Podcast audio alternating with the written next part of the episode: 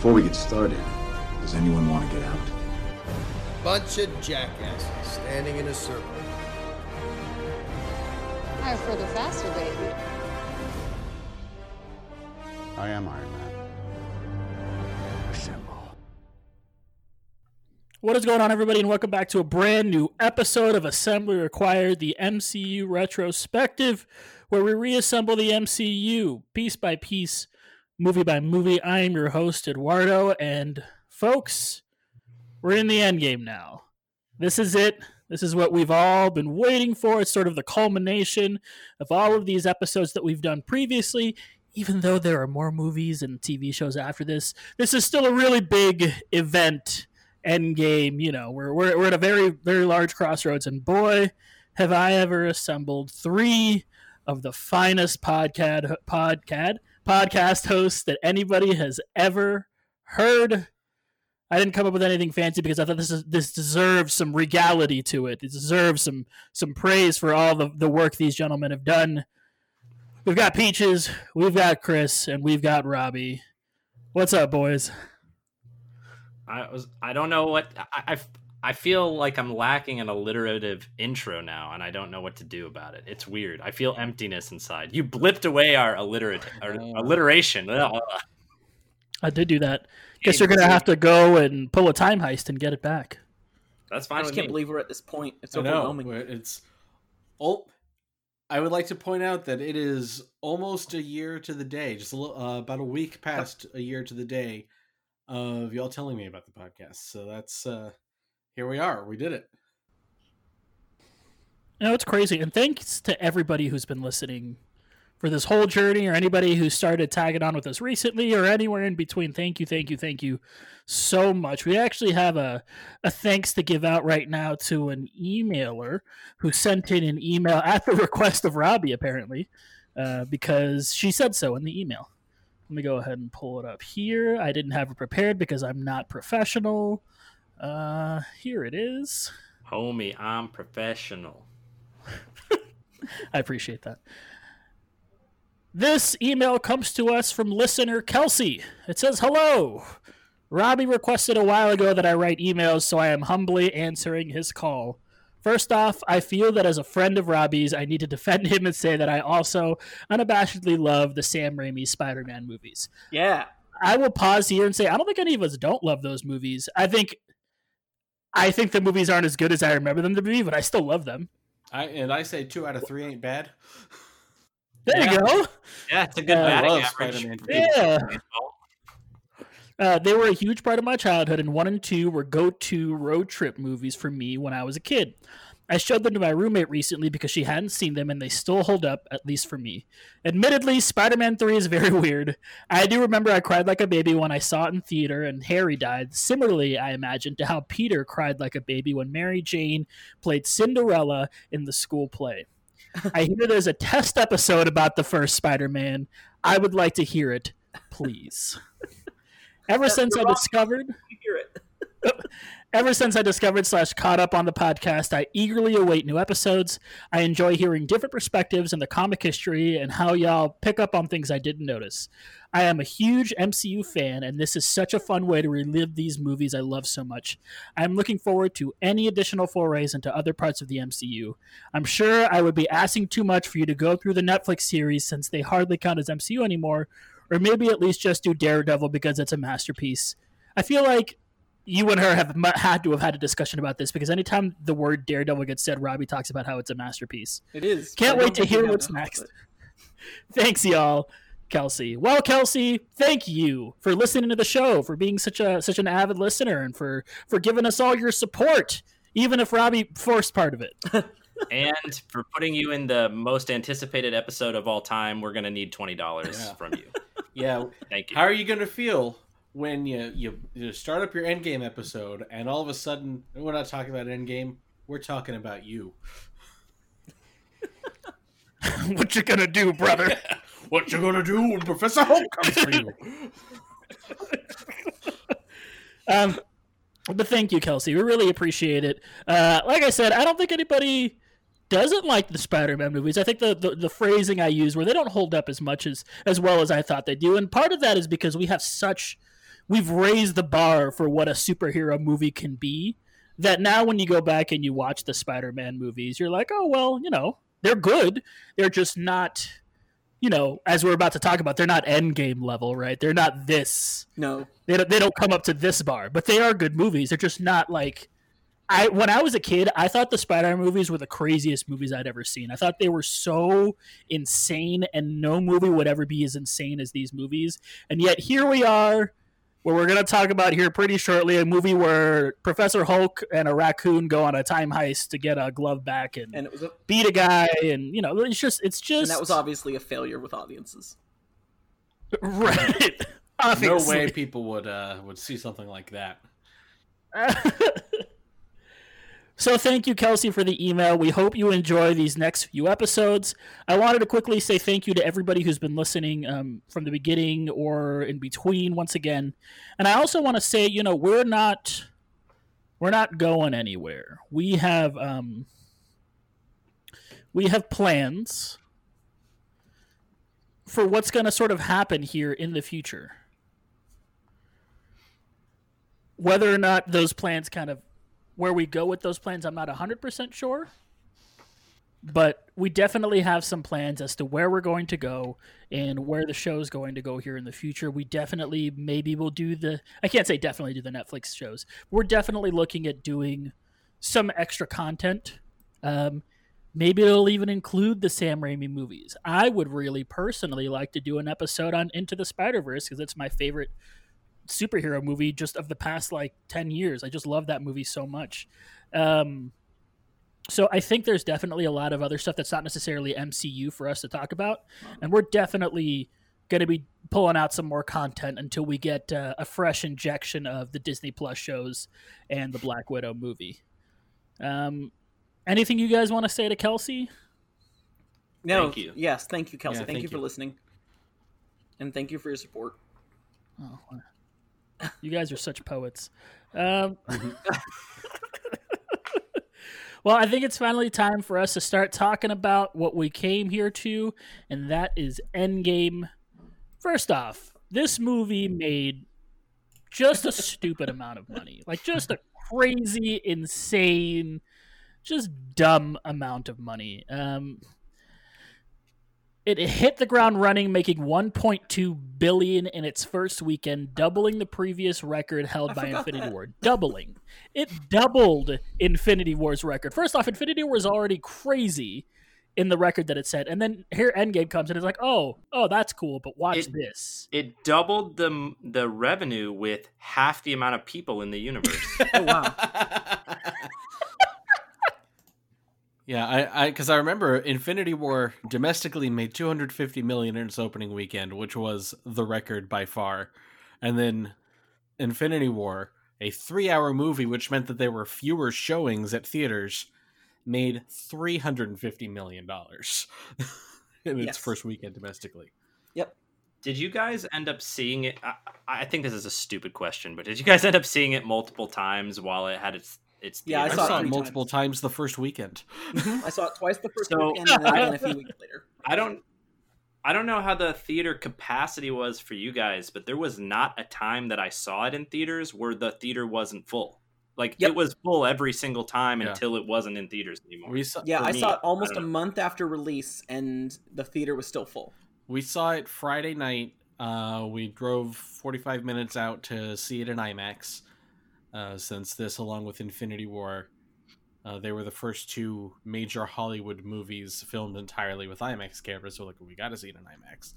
Uh, and then the very next day, we went with our friends Kelly and Jeff. Kelly was the uh, matron of honor at our wedding, uh, and we went with them to see it on Saturday.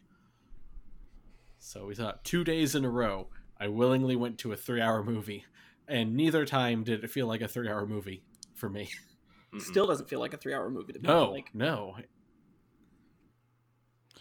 this movie does like kind of blaze past. You know, it made more money in the first week than Infinity War did its entire run. Isn't that just? me? Isn't and that, that and that just Infinity? War was like- yeah. Right, and Infinity War made a lot of money. Like it's, Mhm. it's not like it outdid some movie that just did okay. Like this this blockbuster outdid a basically a benchmark for all blockbusters prior to that point. It, it's Right. like imagine like I'm trying to think of like an equivalent, like in sports. Like let's say that someone set a home run record one year, and it was like they like by ten home runs, Mhm. and then the next season someone else broke that by thirty. So, you kind of described Babe Ruth, except he broke his own records. But I don't know if you guys know this. Like Babe Ruth would out home. Well, I mean the Avengers broke their own records right, too. right. Babe, Babe Ruth at his peak was out homering entire teams. So that's that is what this was like. There we go. Uh, it's the fastest film to 2 billion, taking 11 weeks to get there, while Avatar took 47. And it ended with 860 million in North America, second all time, and 2.8 billion worldwide, making it the highest grossing film of all time. And then James Cameron was all like, "You can have it right now, uh, you know, Avengers. We'll get it back Sure with will. Avatar Sure, 2." No, you sure. won't. Avenger uh, uh, Avatar two has to happen first, and I remember when that was supposed to come out in 2015. Kingdom Hearts is supposed to come out in 1982, or Kingdom Hearts 3. I'm Yeah. sorry, that I ruined the joke. Yeah, and I, I do think it was kind of weird. I'm gonna say this, even though I'm like a an MCU fanboy. It was weird that people were like rooting for Avengers to top Avatar. It's always weird for anyone to be like, "Man, I hope this big company makes a ton of money," um, especially when that big company now owns both Avengers and Avatar. Right. Eduardo pointed out that it was the number two highest grossing film all time domestically. Uh, the same company has the number one all time highest grossing film. Oh yeah, Force Yes, Awakens. Force right? Awakens is number one. And did Infinity War end up being number three domestically all time? I think it. Well, Infinity War would be number four because Avatar was still ahead of it. No. Oh, no, maybe not. Uh, dom- no, you're Yeah. right. You're right. I'm thinking worldwide. gotcha. Let me. Episode seven is still number one lifetime gross overall. Endgame is two. Okay. Avatar is three. Black Panther is. Oh, that's right. Black Panther's four. Infinity War is five. I forgot that Black So- Panther outdid Infinity War domestically. by So four films twenty-two from the million same- dollars. So four films from the same studio, and Three from the the, same odd man out. That same company has that's that uh, film in its theme parks. And and now Oh, and because now they bought. Fox. Oh, that's right. That's Yeah. right. Oh my god. Well, and Titanic is number six. Yeah, so you got James I don't Cameron. Know. And then Jurassic World in there at seven. And Why? you know, There's my hot take. I, I guess. realize I, I came to a realization the other day that the people who grew up liking Star Wars and don't like the Star Wars sequels, I'm that, but for Jurassic Park. Same. Same. Because I Jurassic Park, uh, not not to go on too much of a rant, but Jurassic Jurassic Park was probably the defining movie going experience of my childhood. It was uh, I remember it was the first PG thirteen movie I ever saw. It was like the first movie I ever like looked forward to. I was like, I really want to see it. My dad went and he saw it, and he's like, okay, I th- I think Chris can can go see this. So my mom then took me to see it, and I love it. And to this day, I am just blown away by that movie. Um, and Jurassic World, I first of all, I Take it you're not blown away with uh, Jurassic World. no, I. Well, the first the first thing I had was while we were in line to see Jurassic World. There's a kid in front of us, like a you know five year old, wearing a Jurassic Park shirt, and I'm thinking, oh my gosh, more time has passed. Okay, so this kid is probably about the same age I was when I saw Jurassic Park, and for him, Jurassic Park was older than Star Wars was for me when I was that age. That's how much time had passed wow. Jesus. because because Star Wars came out ten years before I was born, and this kid was born five years ago or whatever, and uh, Jurassic Park came out in '93. Uh, and then I saw Jurassic World, and I was like, "Well, that was a bummer." And I still haven't seen Fallen Kingdom because I was like, "Oh, I'm gonna go see it because Jeff Goldblum's in it." And then I found out he's only in it for like a minute and a half. I was like, "Okay, never mind." Don't go watch it. Don't Yeah. do it. It makes Jurassic World seem good in comparison. I don't think Oh. I've ever been.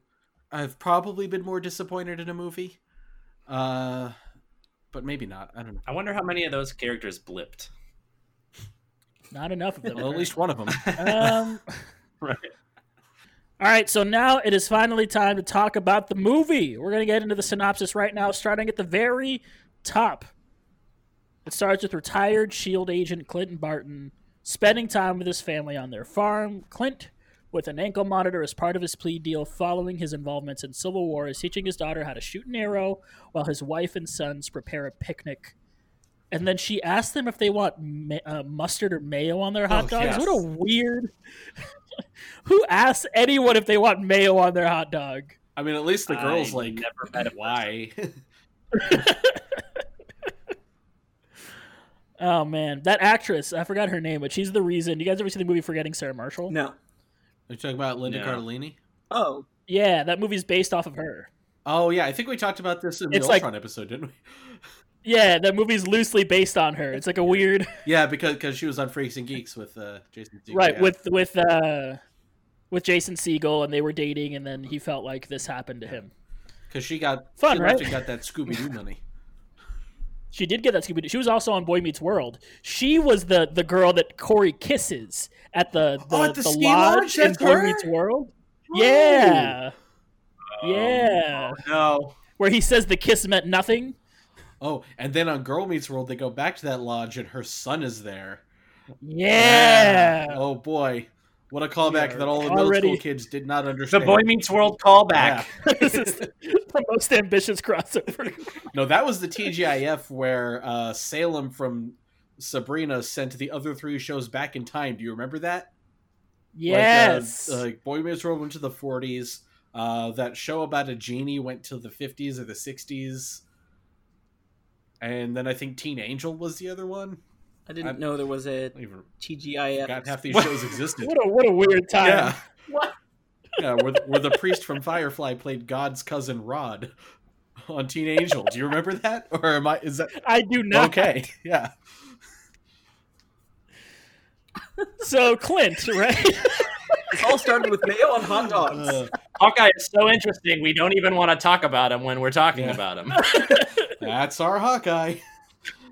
After his daughter hits a bullseye, Clint goes to retrieve the arrow. When he turns around, his daughter is not there, only a cloud of dust. He turns the other direction to see the rest of his family also gone. As Clint desperately calls for his family, the Marvel Studios logo plays. Uh, that and half of the characters are missing. yeah, missing. any character that was snapped is not in the logo. Wow. Uh, and th- that Hawkeye intro, you, know it's coming. Even when you're watching the movie, you know what's about to happen, and it's. And I don't know if I talked to you guys about this already, but worth talking about on here, um, or if you know that that scene was shot for Infinity War, and they couldn't get it to work right in Infinity War because you know Hawkeye wasn't in Infinity War and it was weird pacing, so they just moved it here as a starting scene when everyone knows what's going to happen. Um, and I think that works perfectly. That was a brilliant choice. Like I remember sitting in theaters, and we should definitely, I think, all through this episode, we should talk about the crowd reactions that stood out to us when we were watching this film. But that was the first one. Was sitting in that theater, and Hawkeye's on screen, and before even anything happens, before anyone disappears, I just remember a bunch of people in the theater going, "Oh no!"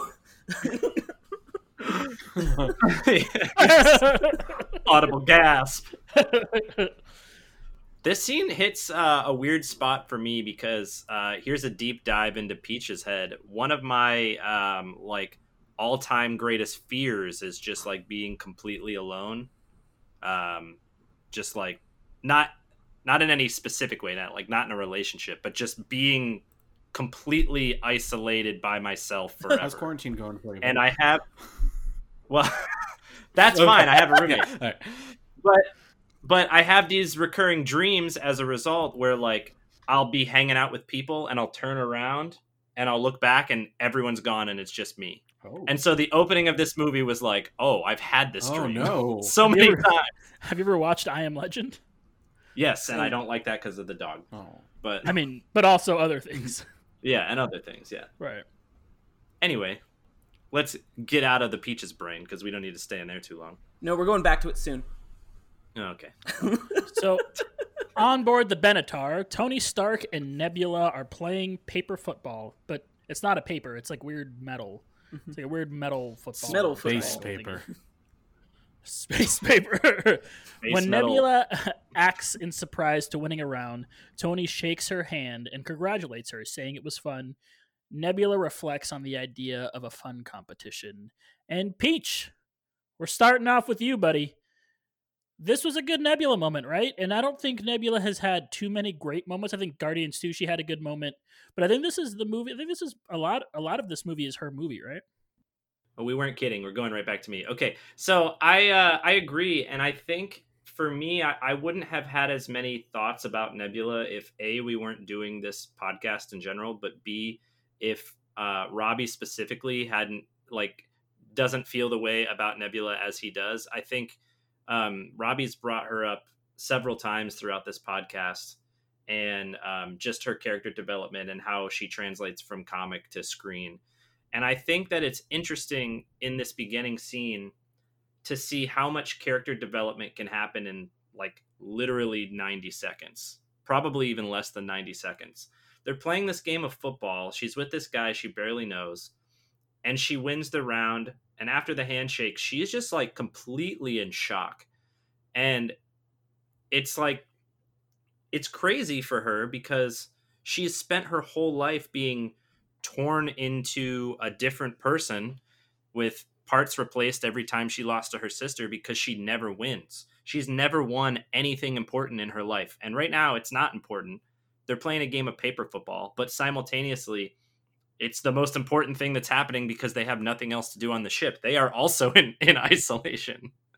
They have nothing to do and they're and so they're playing this game and she is completely shocked when she wins because she's not used to it and it, it, to me it's just it just shows her arc from the beginning to where she ends up at the end of the movie you can kind of see where something as little to us as winning a paper football game has such an impact on her because she's never won anything that it starts to change her mindset entirely about other things like like um Tony offers her the last of the snacks that are on the ship.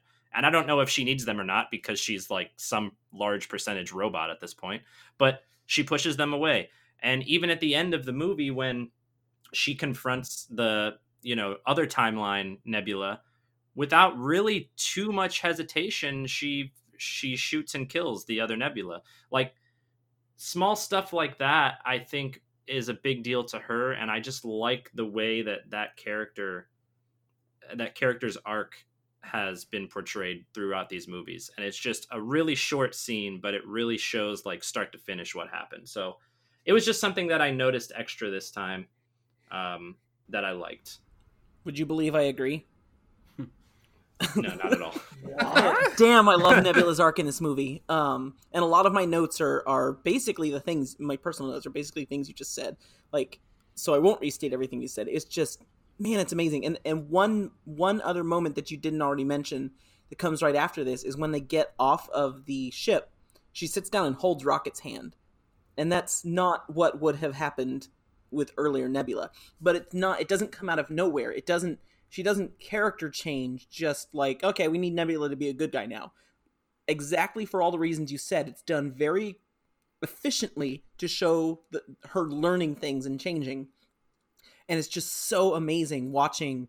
Um, and and it helps that Karen Gillan is apparently an incredible actress. I didn't watch enough with her prior to this, um, so I I just yeah I, I'm glad you said all that because that's the the the brief nebula moments at the start of this movie are get me going on the emotions real fast. Mm-hmm. Well, and, and everybody kind of gets little snips here and there, right? Like we talked about that in in Infinity War. Like there are a few characters that have a lot more development because it's the end of their era, right? Like the main Avengers, but um, it's just a little snippet, and I I just like how much they packed into that small amount of time for a, for a, a character that becomes very mm-hmm. important mm-hmm. to the well, story and it's interesting because this movie is dense, right? It is densely packed with things like this, and there's a lot of character development that needs to happen in this film that cannot you can't take a lot of time for because it's already a 3-hour long movie. There's already so much that needs to happen. So the character development pieces that you have to have have to be like this. They have to be these things where they're happening quickly, but they have lots of meaning to them. And I think this is a good example of that. Mm-hmm. Also, what's mm-hmm. fascinating, and, and I feel like Chris has said some about this before, is the characters that end up being important in this movie because this is this is the culmination of the MCU to this point. This is a very very big movie and the characters they've chosen to drive this movie. Okay, they kept the original cuz you know, they killed a bunch of them in the last movie basically. They kept the original Avengers. Okay, that makes sense. We need to close out their arcs. And then they surrounded them with Paul Rudd and a, a CGI raccoon and Nebula the space pirate, who was supposed to die in her first movie that she was in. Like that's that that sounds really weird out of context when you say it, and it works so well. Watch the first Guardians of the Galaxy, and and no one I think Ed would have watched that movie and said, "Oh wow, this bad guy, she's going to be an Avenger." Yes, and she is absolutely she is part of the Avengers now. Yep. Uh, she she got to wear the logo and everything, so I mean that's about as official as it gets in the movies. I think. hmm Like when, once they give you a suit that has that A on it, you know you're an Avenger. So she's an Avenger. That's true. Rocket's an Avenger. Um, I really want that to be a thing in Guardians 3 where Rocket is just lording it over. And when I was like, oh, you know, when I was in the Avengers. and like, uh, but He would. he, he totally would. Uh, but oh gosh, I the, one of the very first notes I wrote in this um, was Tony and Nebula bonding. My heart, uh, because just you know her sharing the oxygen and the food and like even like propping him up when it looks like he's about to die and she's like you know at least he should get this view of of the universe before before he goes and, and just little thoughtful things that she does and just it, it it's really great and and i'm glad you brought up rocket holding her hand uh when she gets to earth because that also uh, is just such a subtle moment and it, it really really just i find it very very moving. And uh also there there's a great moment later on uh where she and Rhodey have a moment. Hmm that that i think is That's one of my favorite scenes in this movie. Yeah, when when they go to uh, like during the time heist, when he has that line about, you know, when he realizes that she's kind of mechanized too, just like he's got the, you know, the mechanical leg braces after his injury in Civil War, and he says, "Well, we we do what we can with what we have," or uh, or something along those lines. I wrote down the exact quote somewhere, but I have like six, seven pages of notes, so I can't find it right now. We work with what we've got, is what it is and it's just uh you know mo- uh, another moment of understanding. And it, it's just really nice. I've already said i love i love offbeat character uh pairings but even more when they find some sort of you know some sort of common ground some sort of emotional thing to ground that partnership in that that character uh that character pairing and i, I just really enjoy it. Uh, oh man her her arc is just so great in this movie. And and you know over the course of all of the movies, uh, particularly starting in Volume Two, I think Volume Two to Infinity War to this, it's just wonderful. So from this point, Tony goes to the front of the ship and records a message for Pepper on his battered helmet. He tells Pepper this will probably be his last recording, as the Benatar's fuel cells were damaged in the fight with Thanos, and they are now floating dead in space with the oxygen about to deplete. It has been about three weeks since the snap, and a montage shows Tony and Nebula bonding, Nebula repairing the wounds Thanos gave Stark and also offering him the last of their rations. And Tony lets Pepper know the last thing he sees before he drifts to sleep for the last time will be her, as usual. As Stark drifts to sleep, Nebula places him in a cockpit chair before a bright light appears, waking him up, turning out to be Captain Marvel outside the ship. Yeah, we get a little bit of that Captain Marvel theme too. We Yeah. do. Inside the Avengers compound, Steve Rogers is shaving his beard off and hears a noise outside. He runs out, joined by Natasha Romanoff, James Rhodes, and Pepper Potts, to see Carol Danvers bringing the Benatar in for a landing as Stark and Nebula stagger off the ship. Steve helps Tony off the ship, the first time they have seen one another since the end of Civil War. Stark tells Rogers, I lost the kid. That's like one of the most gut wrenching lines in this whole movie is when he tells Steve that he lost the kid. And you're just like, ooh, ooh, ooh. And Rogers corrects him with, we lost. Um, Rocket Raccoon sits down next to Nebula and the two hold hands. And it's interesting, you know, we talked about this already, but those two characters are the only ones that sort of understand what they as as people have lost, right? Like the two of them are the only ones that can understand what they have personally lost as far as the other guardians are concerned. Like no one else that is present at this little gathering has any indication about any of the guardians except for maybe Tony a little bit. But in truth, Nebula and Rocket are the only ones that they have left. Natasha brings Tony and Carol up to speed on the results of Thanos' snap. Half of all life in the universe was successfully wiped out. No one knows where Thanos is, and Thor is sitting alone, broken over his feeling, um, broken over, feeling like a failure for failing to go for Thanos' head before he could snap his fingers. When Steve asks Tony for help on how to combat Thanos, Stark yells at him, saying there is no hope against him, and blaming Rogers for not being together as a team when they lost. Iron Man is still angry that Captain America is reactive and did not allow him to proactively combat threats because of his precious freedom. uh, Tony collapses on the floor at the end of his rant and is taken to the medical bay.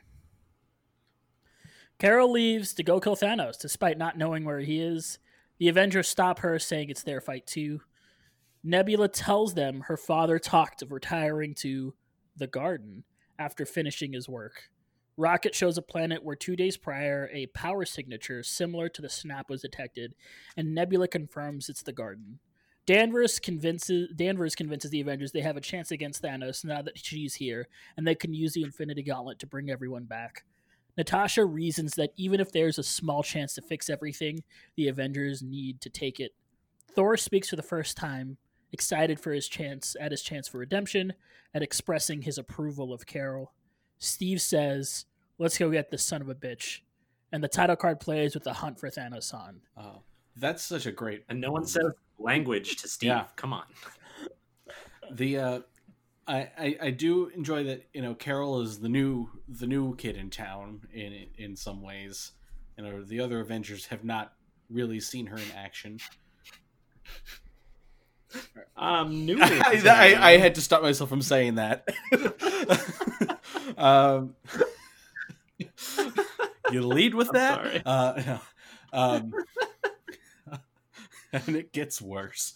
Um, no, but the uh, you know, Rhodey's like, hey, you know, we're all about the superhero life. Uh, but but Thor is like the arbiter of of power in some ways. They they so when he stands up and he summons Stormbreaker right next to her head, and she doesn't even flinch and just smiles, and he's like, "I like this one. It's all right. Yep, you're an Avenger now, even if you were the original Avenger in some ways." I still agree with Bailey. I think her movie should have come after this one. but another de- a debate for another Yes. time. That was the debate for our last episode. The we can Benatar do a time heist. we can do a time heist in the last episode. Yeah. The Benatar leaves with Captain America, Black Widow, Bruce Banner, Rocket Raccoon, Nebula, and War Machine on board, led by Captain Marvel outside. For the Avengers, it's their first time in space. The ship arrives at the garden, and Widow tells Cap, This is going to work. He responds, It has to, because I don't know what I'm going to do if it doesn't. Uh, Captain Marvel confirms Thanos is completely undefended, and the group head down. An injured Thanos picks fruit from the fields and uses them to make a meal in his home, seemingly with no use of his gauntlet left hand. I also want to commend Thanos for putting in a pinch of salt. You saw him like grab a little pinch of salt into Yeah. his little Well, his pinch has to be massive. Good for him. Forget the seasoning.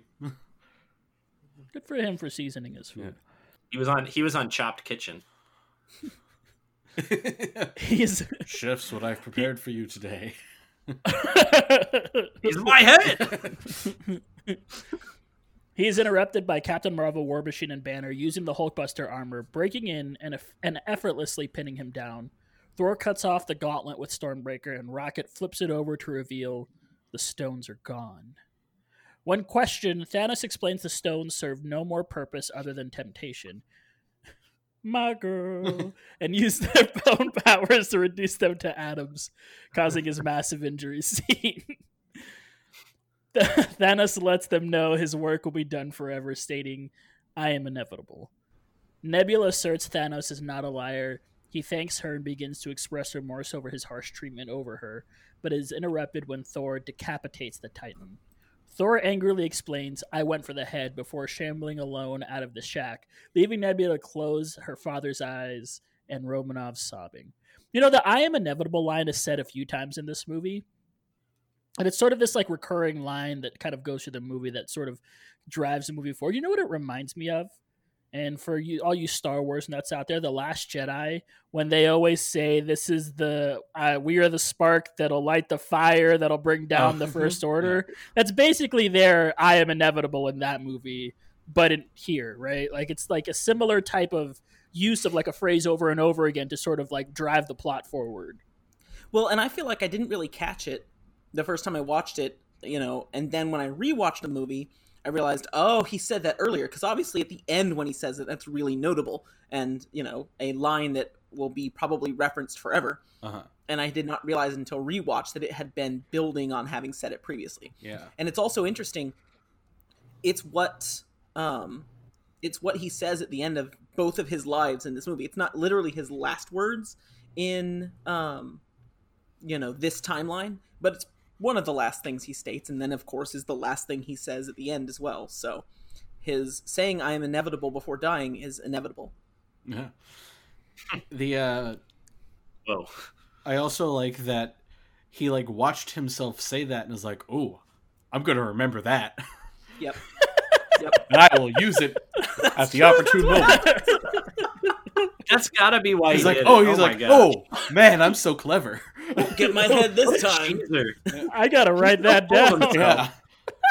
Oh, that thing I said was so great. I'll make sure to say it again. That's so funny. Um, now, Robbie, this is a a pretty decent bait and switch, right? Like, holy uh, up until uh, Infinity War, just sort of in general, we've been used to the heroes winning, right? And we're sort of expecting the heroes to win in this movie. But the first thing they do at the beginning of this movie is lose again. Mm-hmm. Well, and we're not just used to the heroes winning, we're used to the, you know, how a movie is set up. And they knew what they were doing. They set this. First off, we all went in assuming, okay, this movie is about they're going to go find Thanos, and now that they have Captain Marvel, they can actually fight him. And I remember the group of us talking, like, okay, they're probably going to go through the old thing where it's like they convince him to just use the Power Stone and then beat him with that, and just use the Time Stone and beat him with that. And like, okay, so what? How are they going to set this up to beat the Infinity Gauntlet? And we all thought that's what this movie was going to be. And so, and then they set it up that way. The start of this movie absolutely feels like that's what it's going to be. You have your hero shot, you have your explanation of the stakes and what's going on. Um, Captain Marvel or Captain Marvel, Captain America, too many captains now. Captain America saying, you know, uh, this has to work because I don't know what it's going to do, uh, what I'm going to do if it doesn't. Like that's clearly setting up like the emotional core of this film, and you know the title card plays as the heroes go to save the world. They know that they were setting this up for people to be okay. Here goes the movie, and then a few minutes later they they end that arc like it's over and just stunningly suddenly over. It's not. It's 15 minutes into this film and Thanos gets his head cut off and everyone's lost. And so you're immediately brought to this. Wait, no, that's not the movie. This is not the movie that I came to see. What? Like it's completely startling. and I remember my theater was full of every every viewing I saw, um, especially the first one. The theater at that moment when his head gets cut off is full of this like nervous laughter that I would describe as probably everyone feeling the same way I did, which is just this. Wait, what? What? What? Like, where is this movie going? You don't know. You don't understand because they completely pulled the rug out from under you on expertly setting up the movie that you just assume is happening, and then a few minutes after the title card, ripping it away and saying, "No, you're going to watch something else." And so you're left there wondering, like, okay, what are they going to do? Like, is this whole movie going to be just dealing with the aftermath of the snap, and that's what happens? And is everyone actually dusted? Like, what is this film going to be? And then they go into time travel, but, um, and one of the things I thought was very interesting about this from the commentary is they said that the film we all expected is what they were originally writing. They were originally writing that you know everyone's going to get together, going to go fight Thanos. How do we get them to fight the Infinity Stones? And they did not want to go with the trope that, uh, as you guys have discussed before, comic book Thanos routinely beats himself. He routinely like, yeah, no, I, I, I can beat you with the Soul Stone alone. Watch me, and then he loses. Um, and also, there's this deep-seated, uh, almost like not feeling worthy, so he loses on his own. and they didn't want to do those tropes. They didn't want to do the one stone at a time trope or anything like that. And so they were trying to figure out how do we write this. And someone in the in the room just said, "Wouldn't it be great if we could just kill him?" And then they said, "Oh wait, yes, it would be great if we could just kill him." And then they wrote based on that. And so they rewrote the movie from the standpoint of kill Thanos early and then go from there. And I think the results were great, but I just I still I will probably always remember how I felt in the theater of that moment of just having my expectations being following exactly what I expected just perfectly, and then all of a sudden just dropping off the cliff of nope, you're wrong, and then having another two plus hours left from that point. Yeah, I, I mean, I remember the theater just sort of gasped, like when when he got his head lopped off. It's like, oh well, what, uh, what, what? Right. and and I remember when when Rocket says, "What did you do?" and Thor says, "I went for the head."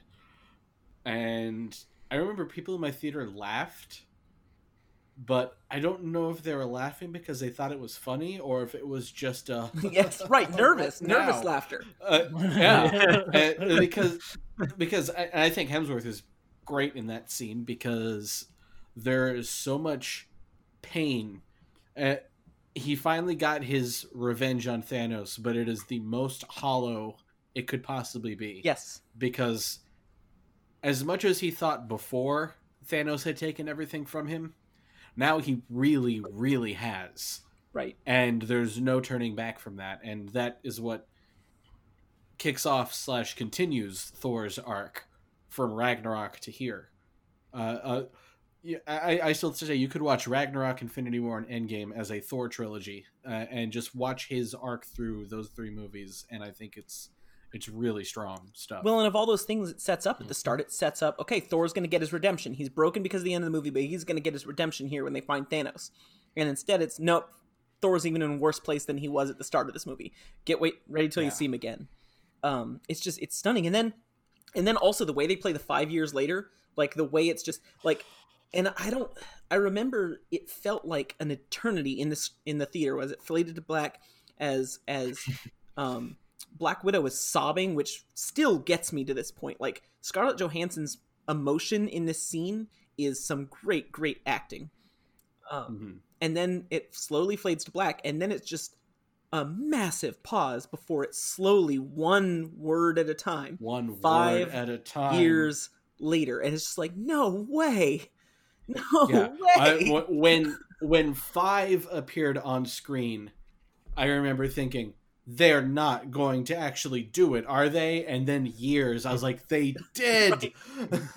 You're like you're like five. Come on, come on, hours. Come Yeah. on, hours. Maybe days. Come on, maybe Yeah, days. like weeks at most, maybe months, but no, five Right. years. Because I remember there was some speculation that maybe there'd be a time jump based on Scarlett Johansson's hair, uh, but in the trailers, but there was no proof, no confirmation. So they actually did it. It's like, oh my god, they really are.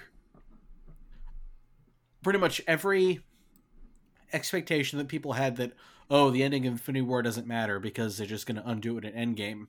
Uh, the, that title card alone made made it clear that nope, it matters. Yeah. Well, it's, it's do we? go ahead. No, you go ahead. Well, I just think it's weird. So we can call the Hawkeye scene on the barn the opening of this movie, but this is the Yep. real opening of this movie. The Hawkeye scene is like the short before a Pixar movie. this is the actual. this is this is the actual opening of the movie, This is the appetizer. right? little hors d'oeuvre. This is a little sausage on a toothpick. That uh, with mayonnaise for some reason. I was. For some oh. reason, I was just curious because I don't even remember at this point what my prediction for. I feel like everybody kind of puts their own. Okay, this is what's going to happen in this movie in their head before they see a movie that they've been waiting right, waiting for.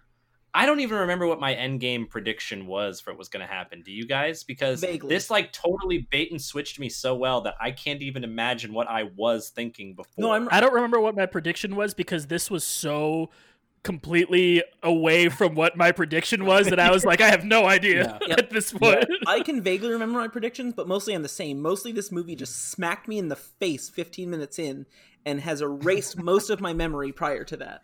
I feel like I didn't even bother making predictions because I was like, I don't know where they're going to go from here.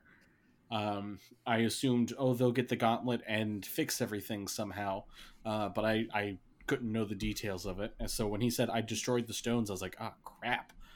I, I I remembered hearing some rumors, uh, speculation that there was going to be time travel, and I wrote that off because I was like, oh, that would be so bad. I would hate that. And uh, I was I was wrong, thank God. Uh, you know, and It wasn't like the time travel in Die Hard. No. that is the most inexplicable joke in this movie.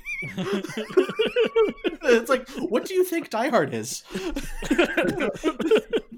but, uh, uh, but yeah, uh, and they there have been times when there's when when I've thought a movie's going to do something and it does, and I'm disappointed that they did it. And this was one time where I thought I was going to be disappointed if they did something, and no, they just pulled it off so well. Uh, yeah, I I might also just be thinking that I had a prediction in my head before because the next movie that we'll move on to Yes, Uh, I can't wait. To I know exactly. Uh-huh. Robbie and I won't go super into it right now because it's going to be one of my talking points on that episode. But Robbie and I like sat down in his house for like 20 maybe 30 minutes and absolutely broke the trailer into a thousand pieces and reassembled them. We were so sure that we knew every detail of what was going to happen in Far From Home. And it wasn't exact. It was kind of there, but it wasn't exact. It was funny And because so- you were wrong I- and then you were right. It was so funny. I I remember seeing seeing that and going, I need to know what Robbie and Peaches thought. So we've got five years later. A pan over New York shows wreckage of a city that lost half its population at once.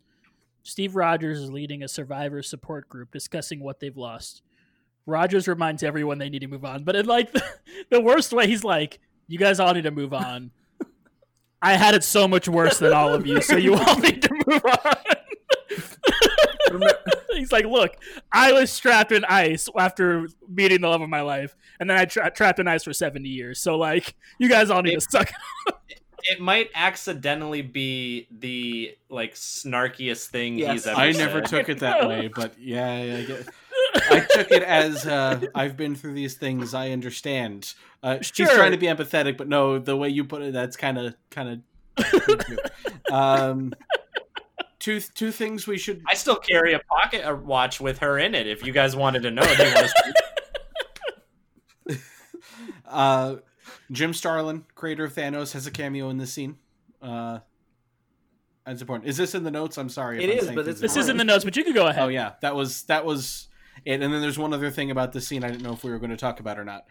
Doesn't About Joe Russo and Joe Russo talking about how he went on a date with a man and And them um, trumpeting that as gay representation, and everyone's like, eh.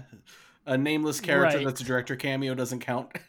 Sure, That was Joe Yeah. Russo. that was Joe Russo. Yeah, Hello, I didn't Yep. know that. yeah. he, uh, yeah. So technically, in the movies, that is the first openly gay character, uh, the first LGBT openly character in the movies. There have been some on the TV shows, um, and it's one of those things where Disney and Marvel were like, "Hey, look what we did," and everyone was like, "It doesn't really count when it's a cameo uh, of a guy that doesn't have a name. That doesn't pass the the test." Um, but in well, I think in Eternals, I think I think there there are going to be actual named important gay characters, and then Valkyrie Yeah. as well. via the J.K. Rowling approach. Yeah. yeah. No, no, an Eternal. Yeah. Well, I think we'll actually see that from Five Valkyrie and Love and Thunder. Years Yeah. later.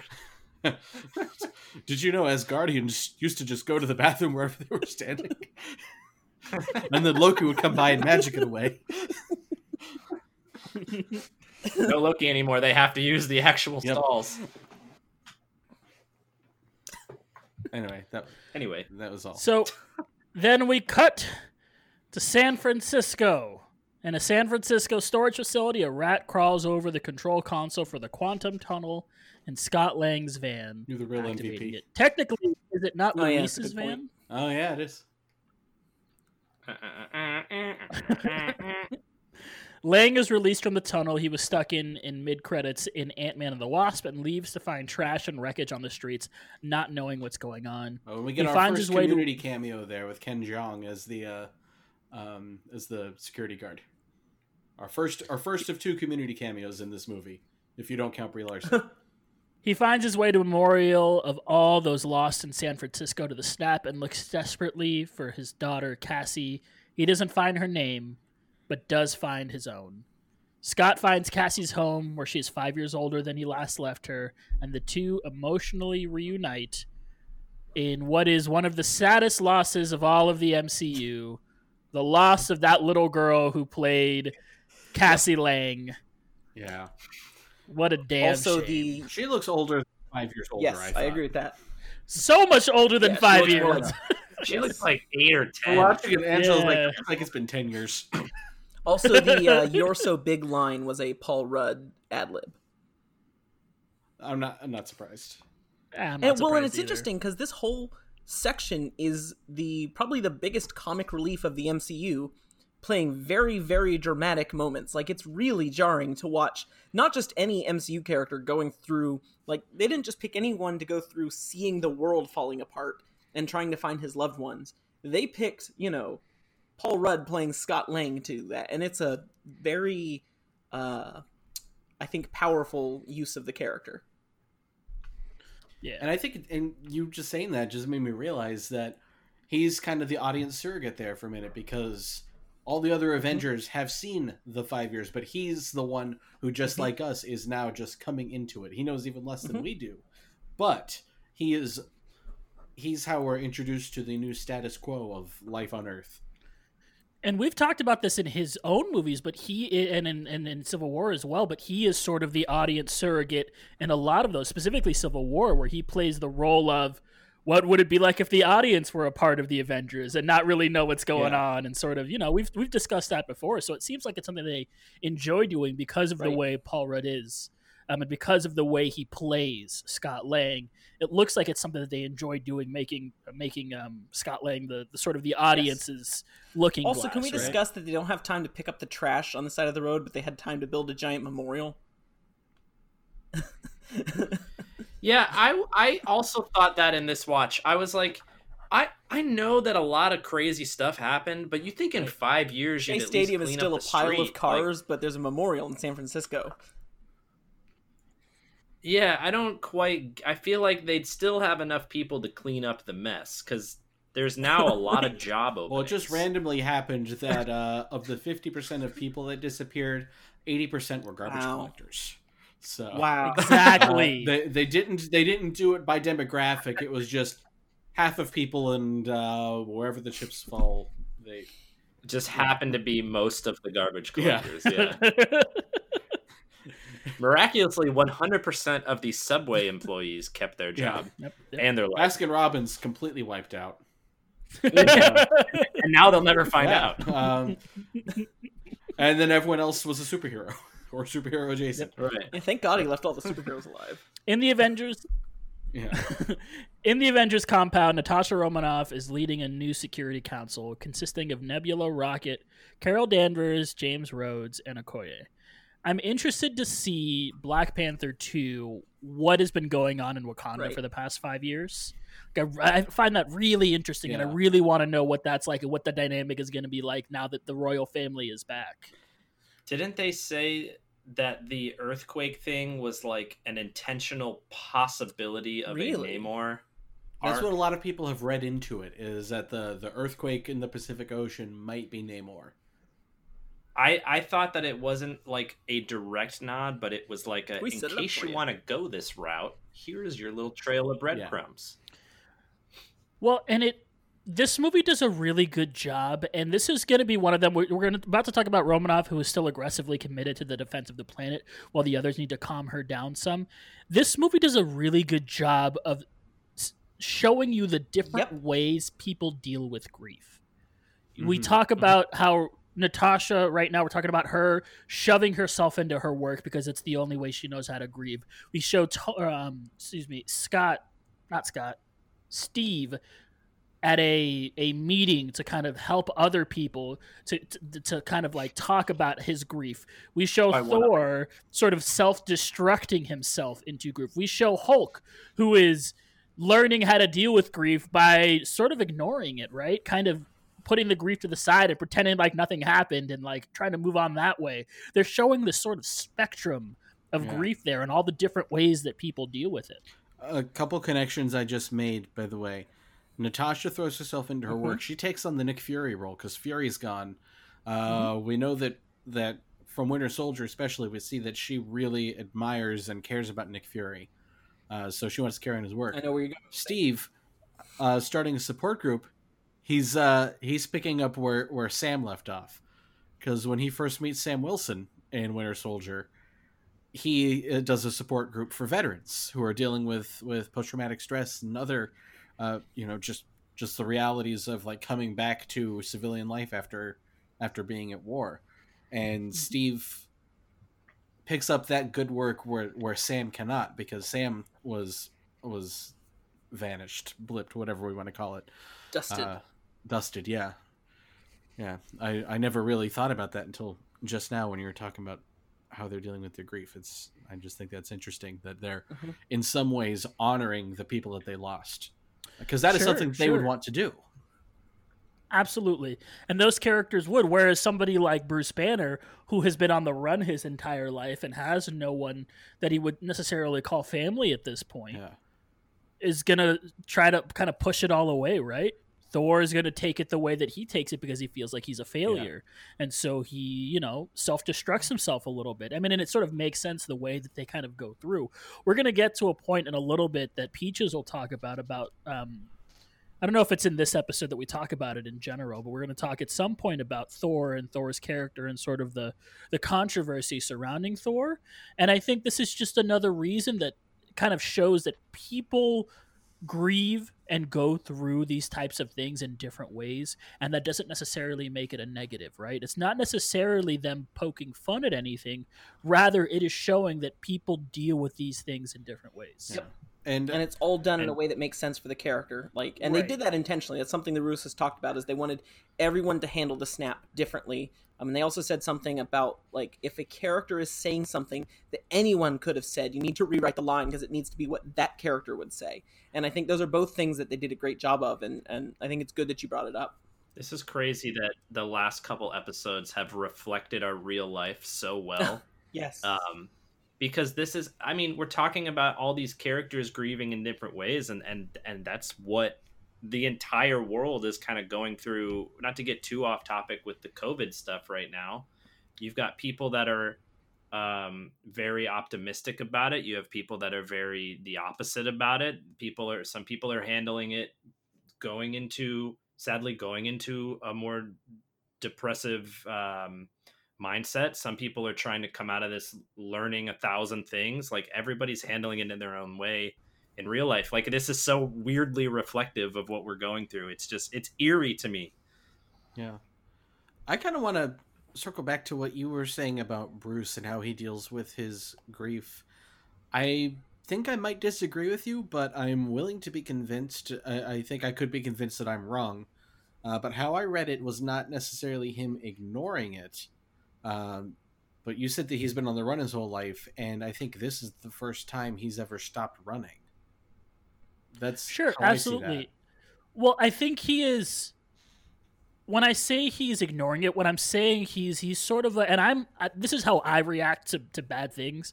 I am a smile so much that instead, like at one point, you're not forcing yourself to smile; you're just doing it naturally, and that's sort of what I feel he is doing. He is he is being so positive that whether he wants to be positive or not, it's just starting to happen naturally. Okay. Oh, so so it's like the opposite of that's my secret. I'm always angry.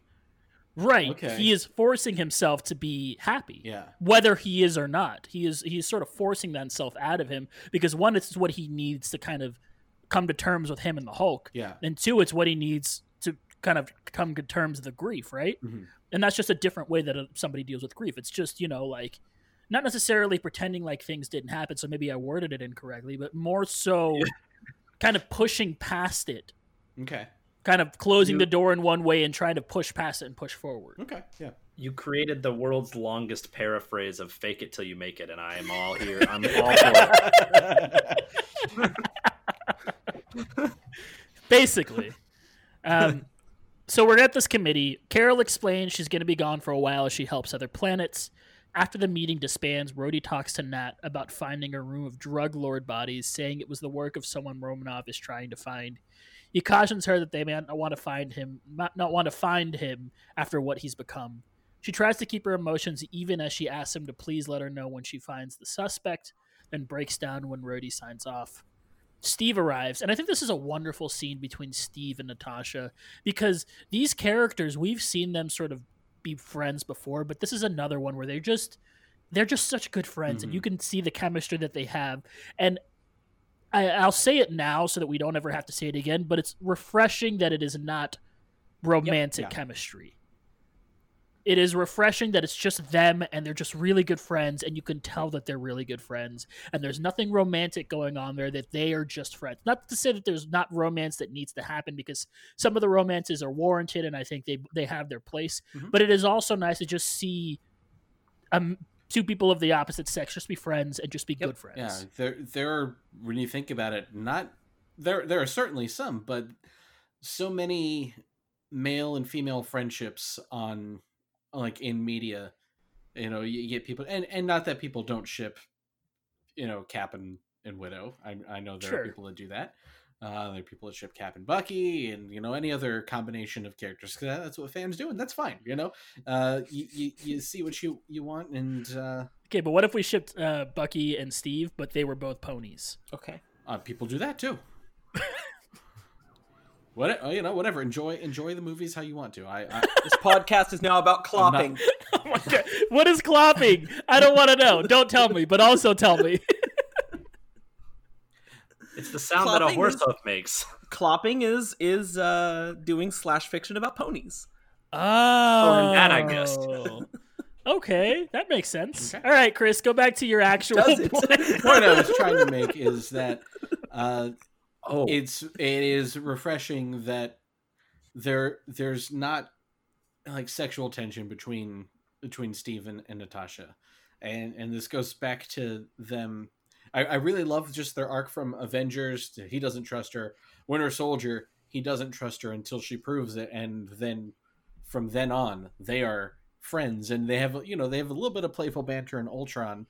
Uh, we don't see uh, uh, Oh, we, oh, and and I really like them in in Civil War, even though they are technically on opposite sides in that.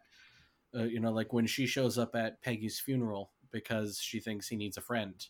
You know, that's a great moment, and then we get a lot of this in in Endgame, and it's just really, really, you know, great great to see that.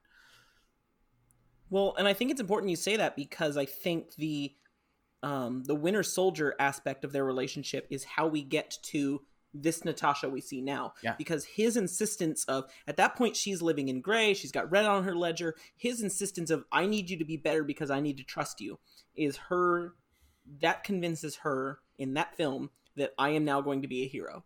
And this film is now her dealing with all I know how to be now is a hero, and my only family is heroes, and I am desperately clinging to that because it maybe doesn't need to exist anymore, and half of them are gone. Mhm. And that's the Natasha we see now, where she got into the actually being a hero thing instead of just a nebulous gray area spy. And it's now that that's gone, she is struggling with that, Yeah. and she doesn't want to move on. She doesn't. No. And Steve arrives saying he has been advising people to move on, but the two of them have not. Interesting. He tries to convince her that she should move on, but she explains that her new job is the first time she's had a family when she used to have nothing, and it allows her to continually try to be better than who she once was. The two are interrupted by Scott arriving at the gates of the compound, and Chris, this is where we get our nice, healthy injection of humor into this movie, and it's the blessed based god, Scott Lang. Yes. the, I think this movie has a very difficult balancing act to pull off, and and they do. It's perfectly balanced, as all things should be. Uh, but uh, uh, it, it has to balance a lot of different tones because uh, this, especially this opening act, there there's a little bit of comedy, uh, like at the very beginning with Tony and uh, Tony and Nebula, uh, but there is certainly an undercurrent of tragedy to that too, because it looks like they're going to die. Uh, there, there's some comedy in the juxtaposition of their characters, but it again, it's it makes you smile, it makes you laugh a little bit, but it's also, as as we went at length earlier saying, it is really deep and sympathetic stuff uh, for Nebula in particular, uh, and then it gives the loss of the it gives the hero's loss it gives the character's loss and it gives the world slash universe's loss room to breathe and it gives it the gravity that it that it deserves. Uh, we see the support group. We see again how how the different characters are reacting to it. And then and then uh, once we start to see that maybe there's some hope uh, when when scott shows up and reveals his uh, his idea about hey maybe maybe we can go back to before Thanos and stop this. That's when it will start to kick into gear with more comedy, but it never does stop uh, with uh, with the pathos throughout the movie as well, and dealing seriously uh, because again there are still many more characters that we need to be reintroduced to after this time jump. We've talked about them, but we haven't seen Thor yet. We haven't seen Hulk yet. Uh, we haven't seen how they're dealing with with their problems. So so there are, you know, plenty of serious scenes, and the serious scenes do have some comedy to them, but not so much that I think it undercuts uh, the emotion.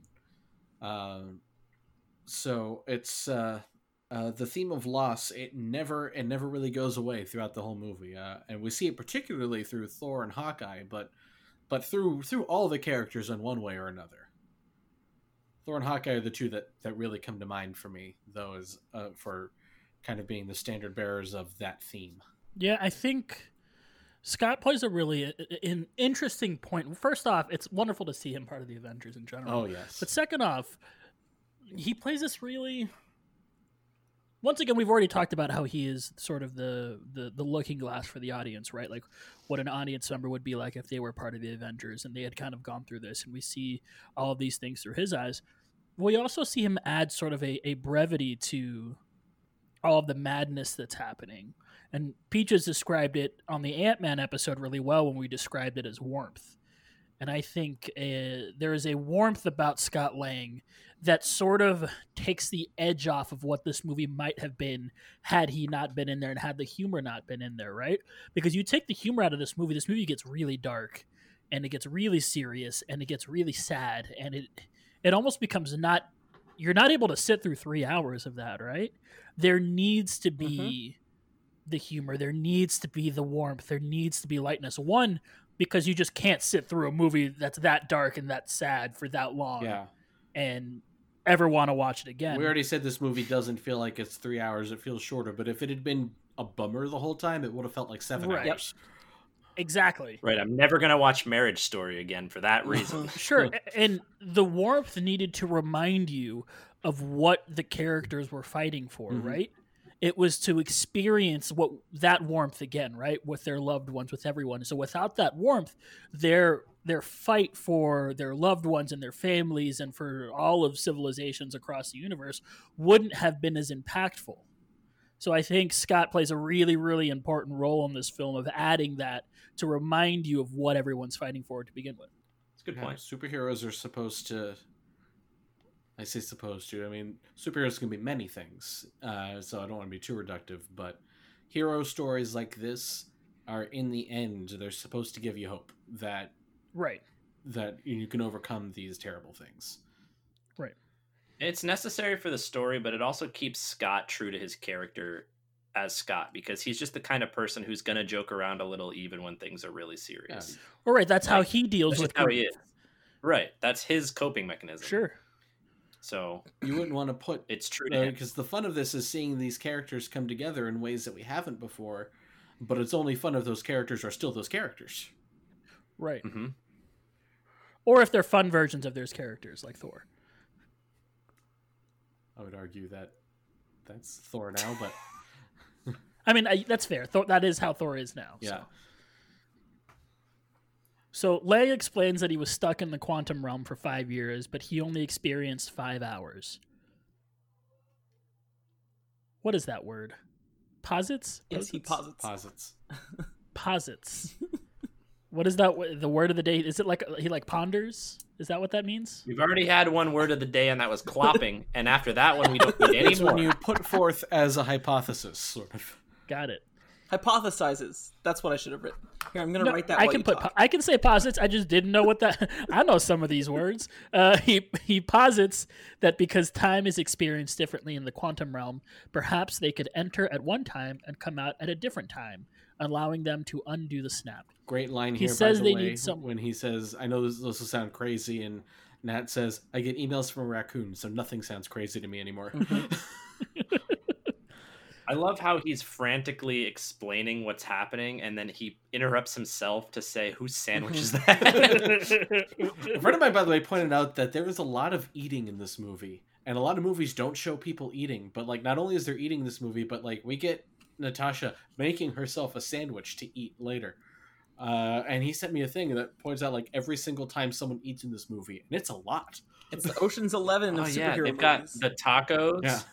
They've got the Uh-huh. tacos, the sandwich, the breakfast that Hulk is Uh-huh. eating. the pizza that um Korg Pizza, and um Yeah, and meat. and, yeah, and Thor and Miek. Uh, Miek. That's what I'm thinking of. Tony Yeah. invites them over for lunch. Uh, we There you don't go. get to eat the lunch, but juice pops. they do get Uh-huh. juice pops. Oh my gosh, cheeseburger line at Uh-huh. the end. Yeah, So much food. Thanos is cooking at the beginning. There you Because go. of the Winter, I love this movie. Salt Bae. Wow. We sure Uh, he John says Favreau they- didn't direct this? he says they need someone smart enough to help them. And on his home on the lake, Tony Stark goes outside to retrieve his daughter Morgan for lunch. Morgan is wearing an iron suit helmet, which Tony says he's making for her mother. Steve, Nat, and Scott arrive, dropping Tony's mood, but he invites them in. Lang explains his plan, and Stark says it's a dangerous long shot and also refuses to help because it could cost him the thing he's gained in the fi- last five years his daughter, and a happy life with Pepper. The three leave to find a bigger brain. and we all knew who they were They going meet to. with the, The big brain gets found. the big brain. they I'm meet winning with again. the Incredible Hulk at a diner for breakfast. Bruce Banner is now in the body of the Hulk, but with the mind and personality of Banner. He explains after the snap he spent months in a gamma radiation chamber trying to figure out how to become the best of both worlds. So, Professor Hulk, right? yeah. right. now that we've gotten to this point, we can finally talk about Professor Hulk here and not at the beginning of the podcast. Robbie, give us some Professor Hulk knowledge. Uh, this was a big moment for me um, because I so Professor Hulk is not the, the iconic Hulk, it was the Hulk I grew up with. Like the comics I was reading um, in the late '80s and early '90s, this is what Hulk was. He was um, sarcastic, a little bit funny. He was intelligent. It was Bruce Banner's um, personality with Hulk's body, and, and that was just what I got used to. And so finally, I absolutely don't think that should have been what they had the entirety of the MCU, but finally having it here was a big deal to me, and I didn't know it was coming. If I'm not mistaken, he was not part of the advertising at all. Not at And all. so, and obviously, we knew Hulk was going to be this movie. But then I'm sitting in the theater, and in that scene, you've got uh, Mark Ruffalo talking while you've got the Hulk on screen, and immediately I grabbed Cat. I go, Professor Hulk! It's um, Kat, my wife. Uh, so it was um, a big moment for me, but it was also jarring and weird. Um, you didn't just grab a cat in the theater. There wasn't just a cat cat. walking around. I don't know what It's theaters you guys go to, but mine have cats. Um, it was jarring. Uh, my though. theater had cats, but not for very long. No one went to see it. It, it was jarring though because it.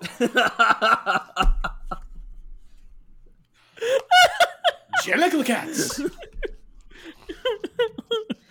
I appreciate that the audience gets to hear that click in your head, just like we all just went. um, not a fan of the cavity, huh? no, it was. it was jarring because it happens off screen, um, and on the on the commentary, the Russos explain that where originally and and supposedly they say the commentary is where they first revealed this. I had not heard this until then. Um, but they had shot Professor Hulk to be part of the third act of um, Infinity War. specifically what was supposed to happen was while he's getting beat around in the Hulkbuster costume by Black Dwarf, he's supposed to, you know, come to an understanding with with Hulk and then supposed to bust out and they're supposed to figure out how we can coexist. And then he uses his smarts and his body to beat Black Dwarf. And then they felt like that was too much, and I agree with them. They felt like that was too much for the end of Endgame, or for the end of Infinity War, because there's too much else going on to then handle. Okay, also Hulk is now different forever. Just, just, just accept that. And that was weird. That would have been weird. But even worse, they pointed out that what was supposed to happen is Hulk walks out of the bushes and sees um, Natasha, who says, "Hey, big boy, the sun's getting low," and he interrupts her and says, "Oh no, we don't need to do that anymore." And then the next thing that happens is everyone starts getting dusted. So I'm with them that that sounds like a whole. It does sound like an interesting scene in terms of the the interaction between he and Natasha, but the pacing of that sounds like a nightmare. So so I get it. Yeah. I get why that was pushed into this movie. It just means that the Hulk arc happened off screen. It means that um they and that that is kind of sad, I guess. It's kind of just, you know, yada yada yada. Oh, by the way, I'm Professor Hulk now. And that that's important because it was it was a big part of Ragnarok that he was dealing with. So I mean, started in um, Ultron, uh, and really it started his whole arc throughout the MCU. And then in Ultron, really kind of hit a I don't want to do this anymore. And then in Ragnarok, we have them fighting. And then you know, if I go to, to Hulk, maybe I'll be the Hulk forever. But then in Infinity War, we had this whole arc of this back and forth that never gets solved.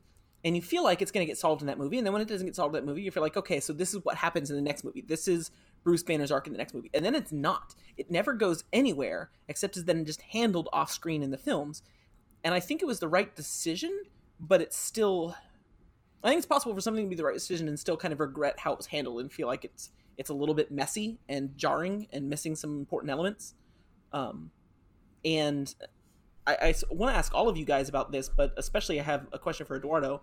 But this being a retrospective, um, I want you know like I, I want us to talk about the original Avengers as we go through, and this is something we talked about. We want to find time to focus on in this episode is not just talking about Endgame, but the retrospective of all the characters.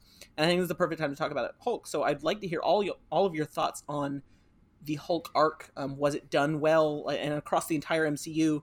Um, are you disappointed by it? It's it's almost like the Infinity War snap was his victory. He found his closure, and, and this movie is going to be a lot about the closure clo- our original characters experiencing closure.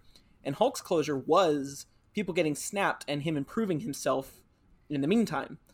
And I want to know how we feel about that arc. But also, I have a very specific question for Eduardo, who also has some Hulk thoughts. I want to hear your Hulk thoughts, but first, I want to hear you try. Can you even picture Edward Norton in this movie?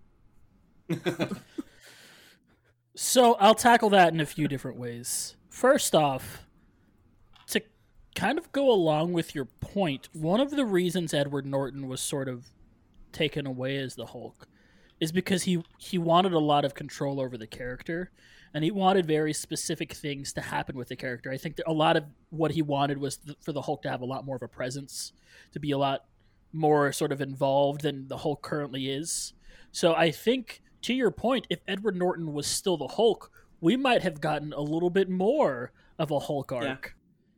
That being said, I don't think Edward Norton fits into this movie at all. And I think Mark, this is, you know, we, we talked about this a while ago, but I started feeling like I was kind of coming around on Mark Ruffalo as as um, as Hulk. And even though I, I still like Edward Norton, I still I'm gonna stand the original Hulk movie, the Incredible Hulk, to the day I die.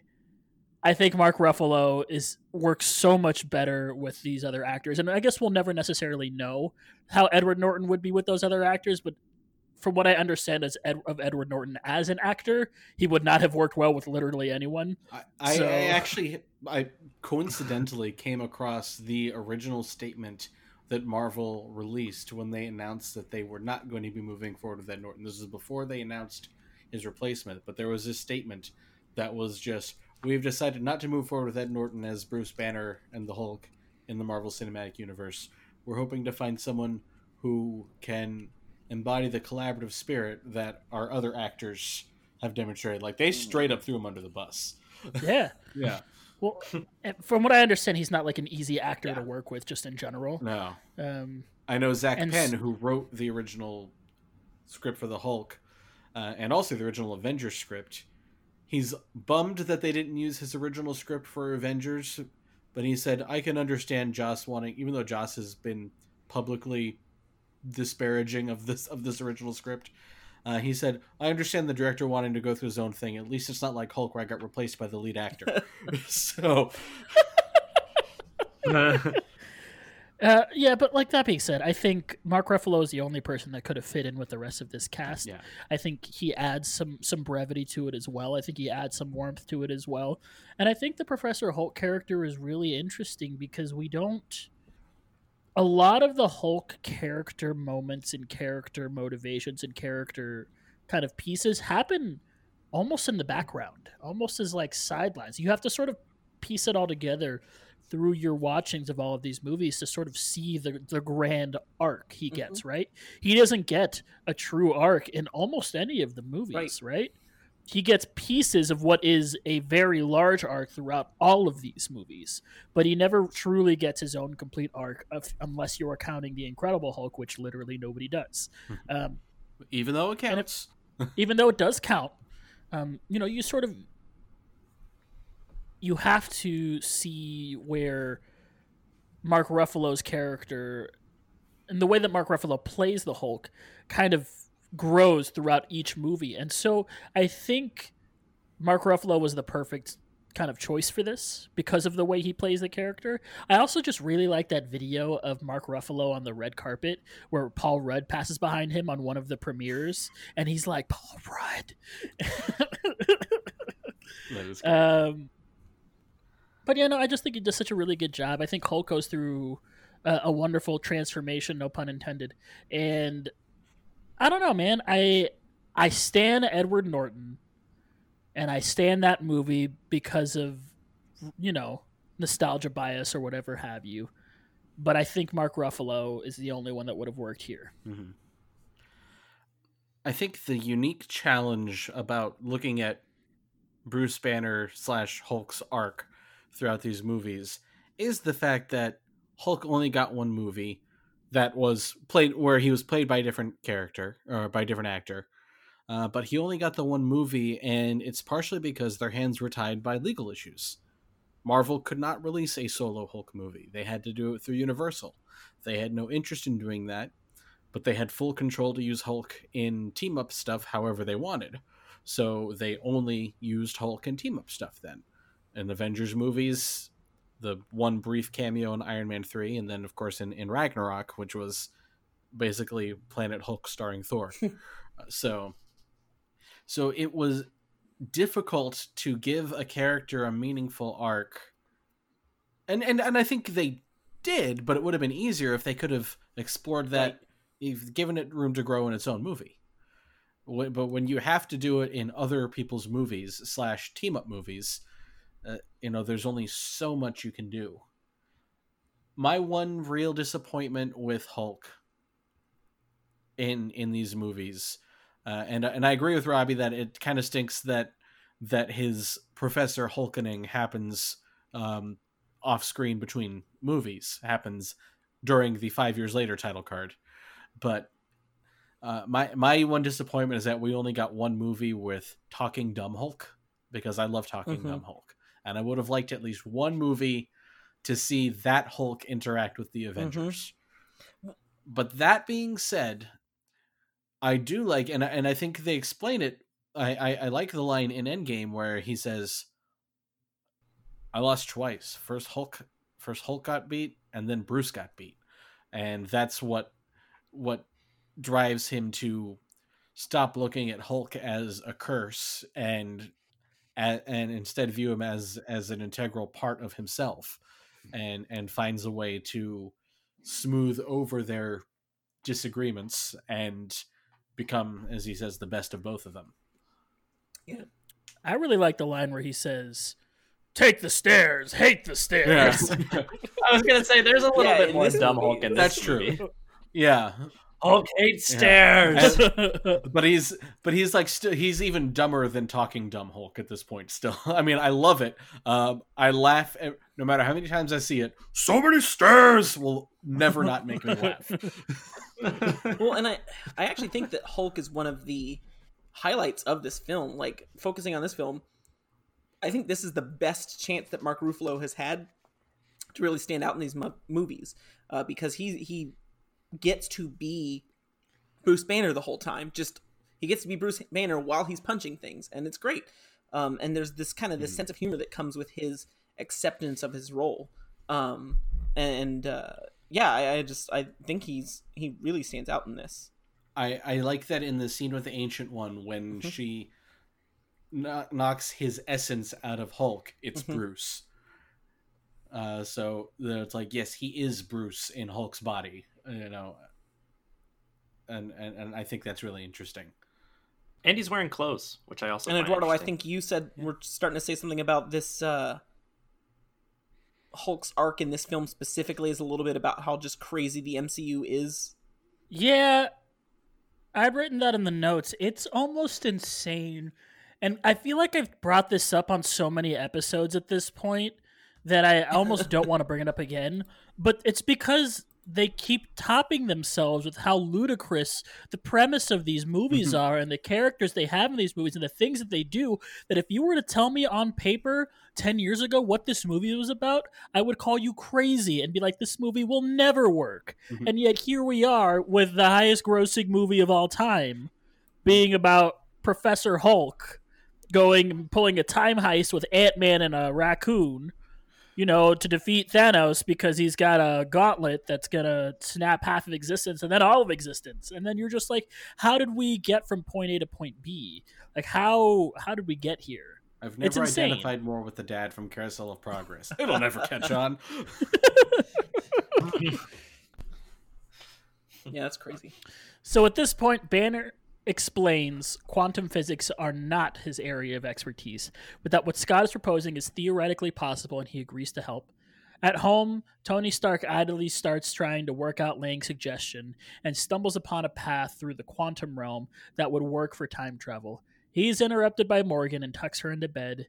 She tells him, I love you 3000. Now, Peaches, you, you, you feeling some you butter? love me three thousand. I mean, I love everybody who listens to this podcast. Three thousand. Um, Oh, but not me. Okay. Do you not listen to this podcast? I do, but I I wanted specific uh admiration for a You second. wanted That's- three thousand specific admirations. yes, please. Okay, I love your three thousand. Uh, Thanks, man. you you got some butterflies in this scene, right? You got the with the Tony and the Morgan and the father daughter relationship. I did, but before I get into that, I just want to say to these other two jokers that it's not a contest or anything, but he loves me 3000. I believe you guys were somewhere in the 6 to 900 range. I do. So I I didn't it's funny that I just like made you say that to me and now I'm going to say something that uh disagrees with what you said in a previous episode. I think that they have a very believable relationship even though they don't have a lot of time on screen. And I I don't know, like I don't think it's I don't think you can easily compare uh, like Cassie's performance over two movies to Morgan's performance in a couple scenes in one movie. Like they have a far less time together to develop this chemistry, but it's absolutely believable. Like Tony finally has a feeling of you. You can see that he finally has this. He takes on the dad role like really well. Somehow he's just a mega dad. Like he seems really good at it. Like he's got jokes with his daughter like she says shit and, and he's like what are you doing you can't say that and then he says it immediately like it's really cute like they get ice pops together the whole i love you 3000 thing that everybody is everybody says and said for a long time after the movie uh not unrelated segue everybody that i ever have interacted with in my life posted the facebook status i love you 3000 after they saw this movie Uh huh. and that's all that they wrote Yep. Um, but I just I find it entirely believable, and I, I'm not trying to like get in a fight with you because of. I just because told you, said I love you. I know I'm not trying to get in a fight with you because of what you said in previous episodes, but I do think that um, that maybe you feel like they don't have the same level of of a relationship for a couple of reasons. One being that Cassie and Scott have two plus movies where they interact and you get character development between them, but also because you have liked Scott Lang for 100% of the time that you have seen him in these movies, and you have liked Tony for like 13% of the time that you've seen him in the whole MCU. I like him the best So I feel movie. like- Right. No, I know you do. But I feel like you have a disposition to like sort of dislike Tony things more than you would like you would dislike Scott things more. That's fair. Does that make sense? I mean, that's fair, and I think uh, I, I don't think you're you're going down a wrong path there. I think the difference for me being is I think Cassie is more of a character than Morgan is. I think Morgan Oh, is yeah. more of a device for Tony to show his fatherhood, to show kind of everything, whereas. Uh, uh, Cassie is significantly more of her own character, and therefore Mm-hmm. a, a more integral part of what Scott's character is. So I think that was the Yeah. distinction I was making on that show. I don't think you're wrong by, you know, enjoying the relationship here. I just don't think it's as well defined partially because of the amount of time, and I don't think Morgan specifically as a character is as well defined as Cassie is. And I- and I agree with you on that too. Like she's she's not she's central to Tony, but she's not central to the movie. Right. Like she's a great character, but that kind of I, I wrote kind of two points in this one point because you can see that his love of his daughter and his family has come with after all of these these terrible things that have happened in his life, right? Like Tony's had this huge arc where he was a playboy, now he's like a family man and he will do anything to protect his family. And later in the movie, he gets this, you know, he gets the opportunity because of uh, the Hulk hating stairs. He gets the opportunity to have like a little reunion with his father, but you know, in the 1940s. And Tony always had this perception that his dad didn't really care for him very much. Um, most of his memories of his father were kind of cold in his mind. Like he loved his dad, but he didn't feel like his dad made any time for him. And um, you know, in this in this scene that we get, we find out that um, Howard did love Tony even before Tony was Tony. You know, they didn't they weren't even going to name him Tony. Um, he just didn't necessarily know how to show it in the same way. And both of those things to me, like, I know I started this about Morgan. It, it's really overall about Tony being a family man and just his story in this aspect coming full circle, where he gets the courage because of Morgan to do the right thing to try to save everybody's reality. And sort of as a reward for doing that, he gets to come to terms with the relationship that he felt he didn't have with his own father. Um, so I just think that's Yeah, nice. I agree. Well, I mean, we could talk about Tony's arc here since we're already here talking about Tony, but He keeps it. Tony in his chest. is he what? He keeps it in his chest. His arc. That's true. Tony um, is a like textbook narcissist in most of his standalone movies, right? He is Mhm. very much concerned about himself and saving himself and lots of things that have to do with him. And his arc goes in a completely different direction where he has to learn and he learns how to care about others and how to put others before himself. Where in this movie, he makes the ultimate sacrifice to put everyone before himself. And so I think they do as a whole a really good job of making me like Tony Stark at the end after how much I didn't like him in the beginning. Um, yeah. and so I think part of that is because of where they took his arc, part of being that he cares more about helping others now, whereas before he cared about helping himself. You know what I think? I- I'm sorry to keep No, talking, so no, I'll, keep I'll talking. stop after this, and I'll let everybody else contribute too.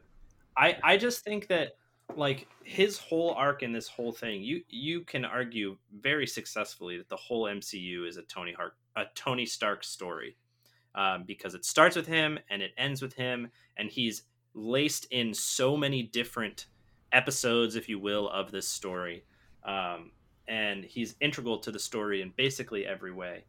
And it kind of made me think just now about um you know in addition to us watching this transformation you go back and you think about some of the stuff that happened with James Gunn um, the the sort of controversy that people were disagreeing about about whether or not a, a person who was bad in the past can change and become a good person. And I know this is a movie, um, but this sort of shows that uh, over the course of all these movies that a person who has a lot of sort of negative toxic traits can learn from their mistakes um, even learn from things that aren't necessarily mistakes but maybe are um, not the goodest thing that they could do. And they can change over time and they can be a positive a positive force for their surroundings you know? And, and i think that tony just does throughout this whole mcu it, it's been crazy to watch him go from somebody that would you know have adult time with a reporter he just met uh, and yell wildly on the floor to um, to you know tucking in his daughter and bragging about how much she loves him to his Mhm. his wife you know Yeah, if there's a main character of the MCU, it's Tony Stark, and and there really isn't a main character, but he's the closest there is to it. Um, and so his arc is very important, but I also think a lot of it is settled, partly because he's had a lot of films, and I think you kind of said this, Peaches. A lot of it settled at this point. Um, we still have some growth and some experiences to go with the other characters, but I think this is the point now where we've reached um, the end game, pun intended, of Tony Stark. He has become the adult mature person, which is really what his his his arc is very much just about maturity. He's immature when we first see him in rolling in a Humvee and not throwing up gang signs in a selfie. And you know, now he is exactly like Peaches said, living in a cottage with his daughter that he loves and with his wife who he loves. And what we saw in Iron Man is him realizing he can be more than just a an arms dealer. He can do more to help the world, and he wants to, and he embraces that.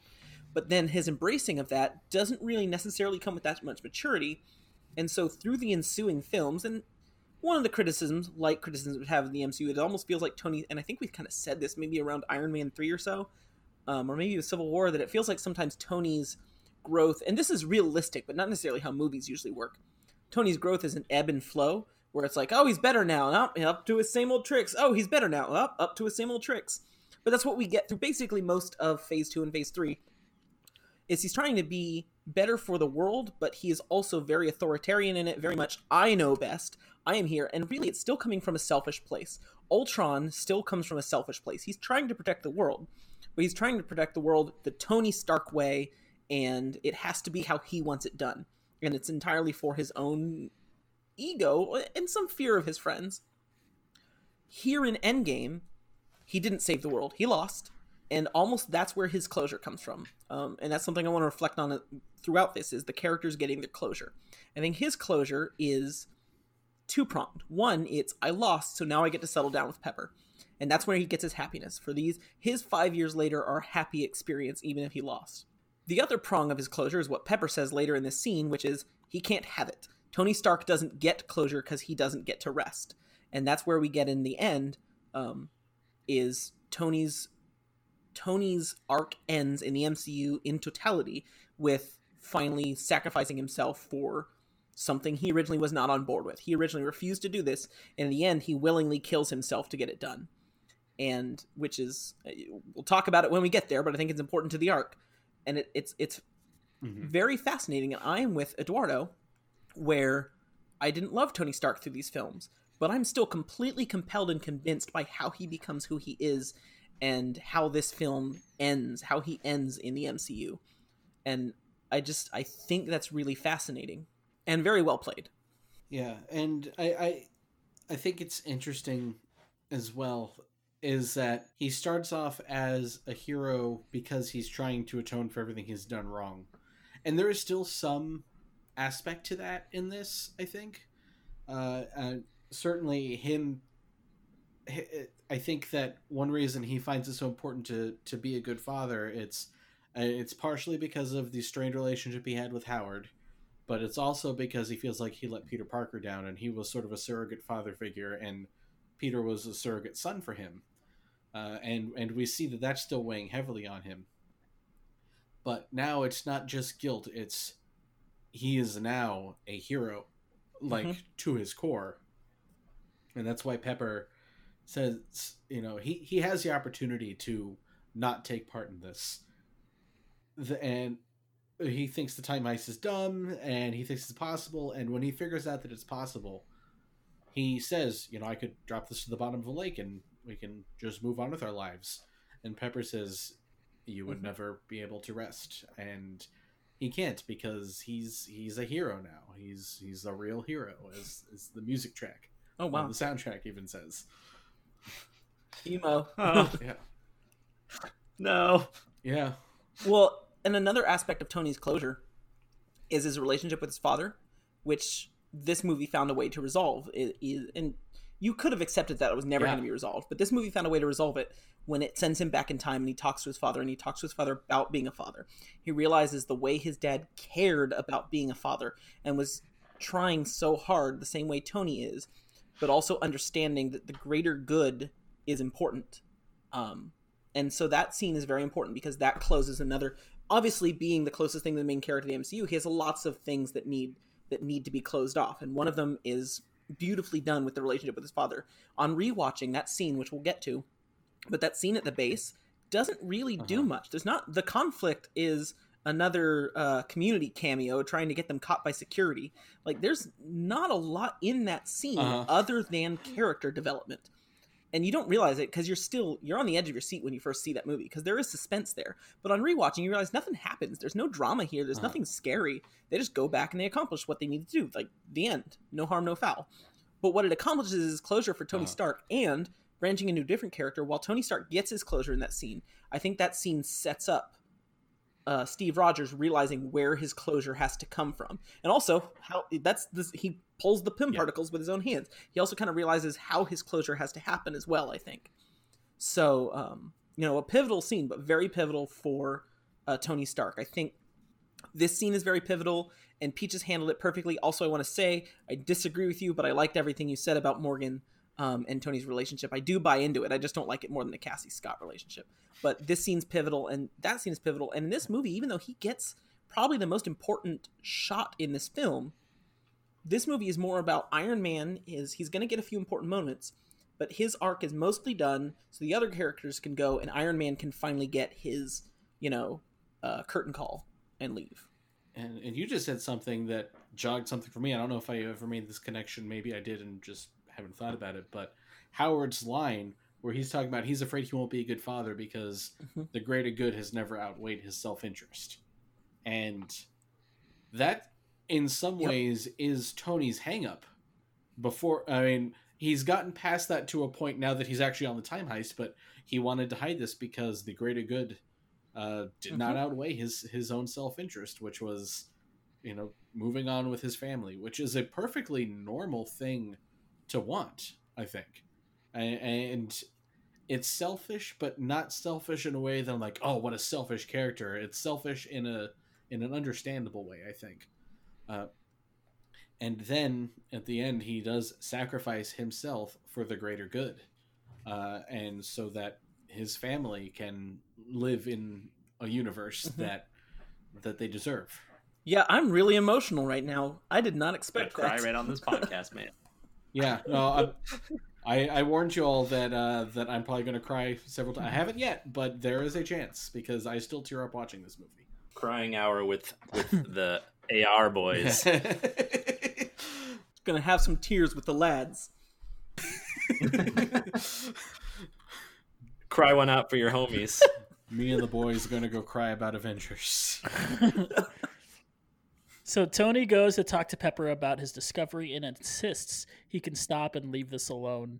Pepper says, Tony, trying to get you to stop has been one of the few failures of my life. At the Avengers compound, Bruce attempts to use Scott's quantum tunnel to send Lang through time.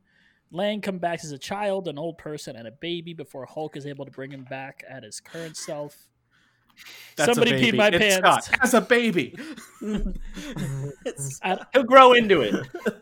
Somebody peed my pants. I don't know if it was baby me or, or old me or me me.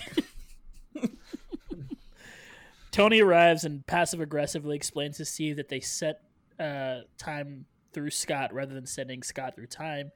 He shows that he's constructed a beacon allowing them to control the movements through the quantum realm better. Stark agrees to bring back what he has lost as long as everything that uh, that has come since is not erased. Rogers agrees, and Stark hands him his shield, taken by Tony at the end of Civil War and since repaired. And Chris, we get the resolution of all of the conflict in Civil War here with this moment between Tony and Steve. It's heartwarming. Oh, Is this where we get the. Chris tears? Uh, it might be. Looks like Um, it. I love that scene. Uh, I love that when he puts a shield on, the Captain America theme plays again. I love that. Right? But uh, so this movie, more than any of them, I, we talked about this some in Infinity War, but this Mhm. one even more. Does such a wonderful job of incorporating the previous. Themes. Like when Ant Man comes this- out of the out of the fan. Uh-huh, the- had not noticed that until recently because we had just watched Ant Man and the Wasp. It's Yeah, yeah, that Ant Man theme plays when he comes out of the quantum realm there, and we get, as I mentioned, the Captain Marvel theme. We get a few things from the Captain America movies. Um, this, and then a very important one at the end as well. Um, but what I was going to say, excuse me, I made the dumb choice to. I saw gum sitting on this table and said, Oh, I want some gum right now. I was like, No, why'd you do that? You're going to be chewing into the microphone, you dummy. uh, peek behind the curtain at how stupid I am sometimes. Uh, no, but what I was saying is that this movie, in addition to everything else it has to deal with, it has to finally resolve the Steve and Tony breakup from Civil War. And I, we've established long ago that I am a Captain America fanboy. Captain America is my favorite Avenger. Um, I always thought Tony was a little unfair to Steve at the beginning of this movie. Uh, uh, not not not necessarily Civil War, but in this, he's blaming Steve for not being there, and he even like throws his own words from Age of Ultron against him. He says, "You said, you said that we would uh, that if we lost, we'd lose together, and you weren't there." And Tony is the one who did not call Steve in Infinity War. hmm Steve gave him the cell phone, said, You ever need me, call me. He looks at the phone and is like, I can't do it, and Bruce has to call him. And then by the time Steve shows up, Tony's in space. You know, so so he could have done that. He chooses he makes that choice. But after five years, uh, when when Steve and Nat and Scott go to visit Tony at his cabin, uh, he seems to be ready to bury the hatchet. He says, you know, he says that he wished that they had showed up under any other circumstances. He tells them, as long as you don't talk shop, you can stay for lunch. We've got six places set. He's he wants to try to move on because mature adults, after a lot of time passes, so they're like, okay, you know, let's let's move on, let's do that. But uh, given the life for him that he's made for himself in the interim, it's understandable that he's not interested in joining in on this crazy time heist. As we just talked about, he knows that he can't move on if he doesn't at least try, if he knows there's a chance he can help. And I think that the scene where he and Steve finally do move past it is really meaningful, being this scene where Tony gives him back the shield. And he says, He made it for you. He doesn't say who he is, but we know, having watched all these movies, he's talking about his father. And in the at the end of Civil War, the last thing he says to, to Steve is, That shield doesn't belong to you. You don't deserve it. My father made that shield and that's why Steve leaves the shield, and that's why Tony has had it all these years. Uh, so not only does he say he made it for you, but this is actually, I think, the first time in the entirety of the MCU that Tony has acknowledged that Howard was important, an important figure in both of their lives. You know, in in some ways, Howard is kind of a as, he created the the super soldier. Well, not he didn't create the the serum, but he worked with Erskine to create that project. He is kind of a father of Captain America, of Steve's powers, um, and he was uh, an important friend of Steve's as well. And Tony's never acknowledged that before. Whenever he's brought it up in the past, it's been in the context of like a jealous younger sibling. Uh, in Avengers, he goes, "This is the guy that my dad wouldn't shut up about." Steve mentions offhand in Civil War that, "Oh yeah, your father uh, did this," and he goes, "Oh, you knew my dad? I never knew that. No one's ever brought that up before." Like he's he's jealous about it, but but he he's moved past that and he's acknowledging you know the importance to him. Uh, and and this is a turning point in Tony's relationship with Steve. But going back to what we were just talking about, uh, it's a sign that maybe being a father himself has helped him to work through his own issues uh, with his own father, which then culminates when they meet in 1970.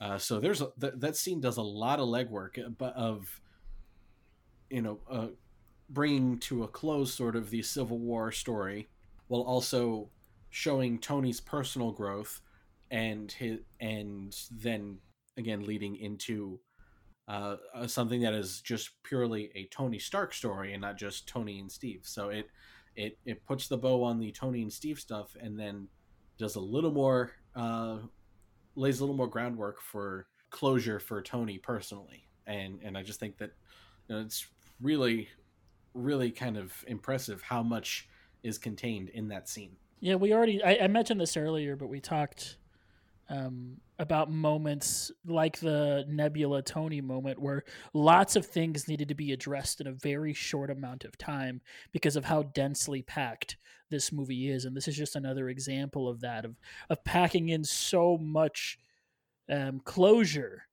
in such a short amount of time and still pushing the narrative of this movie forward. Really, really great writing. Yeah. Yeah. very Like, economical. really, like they had to, they were on a tightrope in so many different ways in this movie. And in one of the ways is how many different stories and characters they had to put together in one film. And how many loose ends need to be tied up specifically for this movie. And so they had to kind of pull the balancing act of all of those things as well as telling a cohesive narrative for this film. Yeah, I agree. Like the writing's incredible. Like, and I feel like it's more. I'm more impressed by it as time goes on. Like I, I was fully impressed as we saw this film, but each time I watch it, I'm a little more impressed by how well it's written. And sitting here talking with with you guys, not only like right now, but as we were all watching it individually and sharing thoughts in our group chat, and as I was compiling the notes and kind of getting y'all's feedback on what was being written, in those moments, I kept just realizing, oh my god, that was so much better done than I realized. Like the writing is not just well done; the writing is well done on a level that, as you start to go through it, you start to realize, oh, I, I didn't even catch that. It was so deftly handled. It's it's amazing. I, I don't think before this moment I, I thought about that scene as the resolution of Civil War. It was just Tony shows up and gives Steve his his, his uh, shield. Cool, the shield. I like the shield. But listening to Chris talk about it, I was like, no, that's it's incredibly well handled. And I think they were smart to delay it to this because I went into Infinity War going, "Oh, I can't wait to see how they resolve Civil War." No, they made me Mhm. wait another year for that, and it's more closure. It. And it is a bummer that my hypothetical future kids will only have to wait as long as it takes for me to show them the two movies in between Infinity War and Endgame, and Right. not the year that I had to wait. Or you could just keep it locked away for them. I will. There you go. I won't tell them the internet exists Make until after wait a they see year. Endgame, so no one spoils it for them. That's how I feel about kids who get to play Ocarina of Time instead of having to read, read magazines for six years before they get to play Ocarina of Time.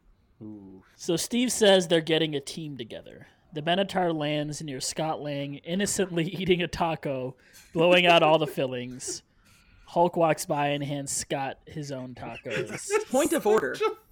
The reason his taco loses all its fillings is his taco sucks. That thing is all shredded ice- iceberg lettuce. Like there's Oh, nothing yeah, in that taco. Like I'm sure there's some there's some meat in that taco. But that that one time at Taco Bell I ordered I ordered a taco with no meat and or with no lettuce. Um, and what they gave me was a thin line of meat in the bottom and then stuffed it with lettuce, which I'm sure was on purpose, and I was really mad. But that's the kind of taco that Scott Lang is eating. Mhm. So one thing that I want to know if you guys do this when he's preparing the taco before it gets blown to smithereens, and he like packs all the fillings in and then uses his finger to like, you know what I'm talking about, to like pack them even further into the Yep. shell. Do, do you guys do that? Yes. Yeah, But also, I don't really eat hard shell tacos anymore. So. Yeah, for me, hard shell tacos have become like a. I'm in the mood for an old for you know hamburger meat Yeah. and a sock. Like I can be in the mood for that almost for nostalgia. But that's true. Mostly, I warm up some soft corn and put some stuff on it. right. I have Yeah, never no, I've, done I've. I'm- definitely. you know, it's like if I make a- a hard shell taco, that's absolutely what I do. Sure. Hmm. Hard shell tacos Huh. to me now are like a 2 a.m. drunk going to Taco Bell. Yes. I need Yes. something to fill my belly, and that's what I'm getting a hard shell taco. But if I'm making tacos at home, I'm doing it the real way with some corn tortillas and some carne asada Barbacoa. and some Oh. some Oh. onions and cilantro. You know, doing it yeah, right. agreed. Oh, Which still all right. means that Scott Lang's taco sucks and deserved to get blown away. Well, then he gets two more sucky tacos Right, Hulk- anyway. And then That's Rhodey why calls him Hulk got rid regular of the sized tacos. man. I've been saying that since this movie came out. That's why Hulk gives him the tacos because the tacos are terrible. There's so much about that that moment. so it's not charity. It's No. it's five seconds and it's so funny. Just the way he looks at him, the just just another example of nice Hulk, Yeah. which I think is funny. The fact that the tacos look miniature between Hulk's fingers, uh, um, uh, it just everything about it. It's just layers on layers. I like that Nebula says that. What I don't exactly there's an remember what she idiot in the says, but something about an idiot. Yeah, in the landing Watch out. Rhodey. There's an idiot. And then in Rhodey- And then Rhodey calls him regular sized man. Yeah. Uh, the Benatar lands near Scott Lang. We've already talked about this. Rocket and Bruce travel to New Asgard, a seaside town in Norway where the few surviving Asgards are living. How Oh, they but got it's not there? just any any seaside town in Norway. It's Tonsberg. Tonsberg Gesundheit. being yeah, Tonsberg being the site of the battle between Odin's forces and the Frost Giants at the beginning of of Thor, and where Red Skull found the Tesseract at the beginning of Captain America, the first Avenger. It all comes back to Tonsberg. Wow. the Marvel callback. Yeah, we still don't know how they got there in the first place, but they're there. Uh, the two meet with Valkyrie, who says Thor never leaves home anymore. They find Thor in his home where he has become a shut in living with Korg and Miek, playing video games, drinking beer, eating pizza, putting on weight, and giving up. He sounds like me. Korg is playing Fortnite Same. and being trolled by Noob Master 69, who Thor threatens to stop playing with his old heroic voice. Oh, yeah. Um, I'll come to you, rip your arms off, and shove them up your butt. Do you think? Do you think there already was a Noob Master sixty nine who had an Epic Games account, or do you think that somebody immediately like they like sped home as fast as they could after the the premiere and they made the handle? and now they sure- have it? I'm sure it was not taken, and now it's taken. I think. Yeah. Oh gosh. And Korg, by the way, Anyway, is sorry. and I don't think they told Taika Waititi he was going to do that. That jumper, romper, whatever it is he's wearing with the pineapples. That is a piece of clothing that Taika Waititi actually owns and has worn, and I think they put that on Korg as a joke. I think he did not That's know so about that cool. until he saw it in the premiere. That's so No cool. password, obviously. Yeah, no, yeah. Uh, oh, just I'm glad we got a little bit of Korg in this. I Uh, we all know Yes. how much I love Korg. So Uh, Korg, Thor. listener Vicky's favorite character. hey, good taste, Vicky. Well, shout out to you, Vicky. Uh, Thor uses Stormbreaker, the magical, powerful weapon that occupied his entire character arc in Infinity War, as a bottle opener. when Bruce tries to talk to Thor about their plan, Thor expresses anger at the name Thanos and refuses to help, still Oh, we don't say that shouldering the blame. still shouldering the blame for the snap, though outwardly pretending he's content. Oh, that that change in his face, like as soon as he says Thanos, and all of a sudden you see the denial go away, and just the way he grabs Hulk's shirt and is like, "Don't say that name." Like, like there's just it's it's scary and heartbreaking and believable. I think. hmm Rocket convinces Thor to come by saying they have beer. uh, Also sounds like me. Also, I spent this whole In movie trying to figure out go what ahead. beer he was drinking. Every time he's got a beer in his hand, I'm trying to figure out what beer that is. I'm oh, it's a thinking local just some- Atlanta. One of beer. them, the creature comforts Yeah, a lot of it's Georgia beer. Yeah. In Tokyo, the rogue assassin Ronin mercilessly hunts down a, a Yakuza gang through their hideout, killing dozens, ending with killing their boss in a sword fight in the street. What is this actor's name? Because he's always Oh, samurai number one in any movie that needs a samurai. Uh, I'm gonna look it up right now because I took notice of his name in the credits yesterday, and no, I don't. My God, this movie is such a huge cast. it really does. I'm scrolling. It's um, uh, Hiroyuki Sanada. Akihiko. Yeah, I think the actor is Hir- Oh, that's the name Hiroyuki of the Sanada. character, Yeah. Okay. You are correct. Hiroyuki Sanada. That man plays a samurai in literally everything he's ever done ever. Oh yeah, he was in the Last Samurai. He was in the Wolverine. He was in Forty Seven Ronin. Yes, and he plays a samurai in every single one of those. Oh, he's gonna be playing Scorpion in the Mortal Kombat reboot. What? That sounds awesome. He sounds like he'd Oh, play cool. a great Here Scorpion. Get over here. Uh, That was my best Scorpion. Uh, I don't know. I, Scorpion's iconic quote. that was his. That was his his rope. His his spear at the end of a rope. I don't know. Uh, Natasha arrives knowing Ronin is Clint Barton, who has gone on a one man killer of organized crime spree since losing his family. When Nat tells Clint they have a plan to get his family back, Clint tells her, Don't, don't you give me hope. Which is another just fantastic meme. This movie is filled with memes, just like Infinity War. The other one, um, the one that's, uh, I see this as an absolute win, Yes, is another widely used meme. which is such a good line. Oh, you know something about this scene I thought was really cool that I don't think I'd ever appreciated before. The way they do the subtitles, it's like done in a really dynamic way, where it's like actually moving with the action, and the different characters, the subtitles are colored differently, which is very comic booky when you think about Mhm. it. And it made me wonder if like could a full movie be done that way? And I guess the answer is probably not, unless it is designed to be s- seen with subtitles, which you know movies that are done in a foreign language and then given subtitles are not. So, but yeah. In the Avengers compound, Rocket, Tony, Nebula, and Bruce are building a platform to serve as a launch and landing point for traveling through the quantum realm. Scott has built a modified Ant Man suit for the job, but explains there are only enough Pym particles for everyone to make one jump plus a single test run. Without Hank Pym, they won't be able to get more particles, and it is wonderful to finally see Scott Lang as Ant Man as a meaningful uh, member of the Avengers. It is absolutely wonderful that we finally get to see this. He's an Avenger finally, and it's just you know Scott is another one of those characters that I don't think his his um his arc is complete yet. Uh, We know that there's going to be another Ant Man movie that'll probably sort of finish off what his arc is supposed to be.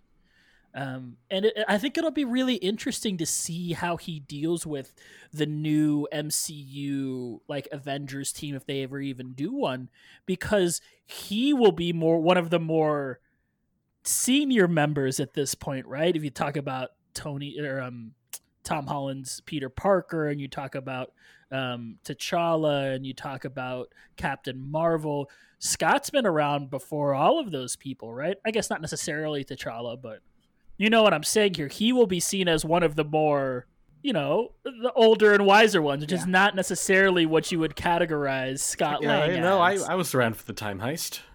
Save you the know, Cap. universe.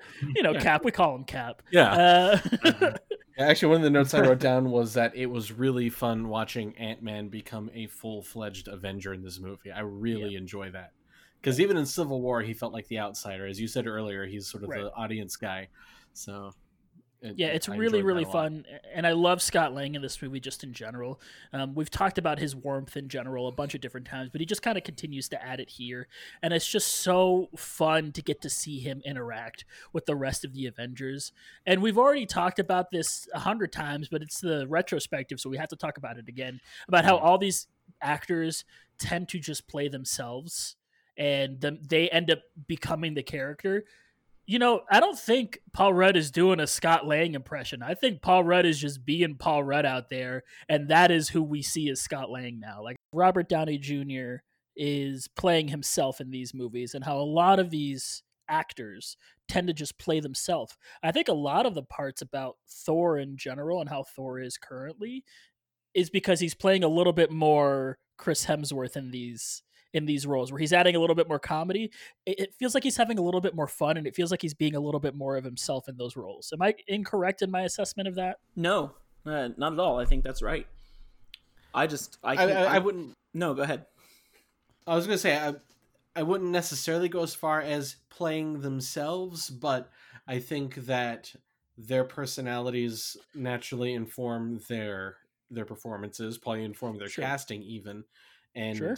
with what you see in TV shows a lot is you know they'll cat they'll get a, a cast and then the when you see what the performers the actors who have cast can do then they'll start bringing in things about like personality quirks, whatever, from the actors into the characters.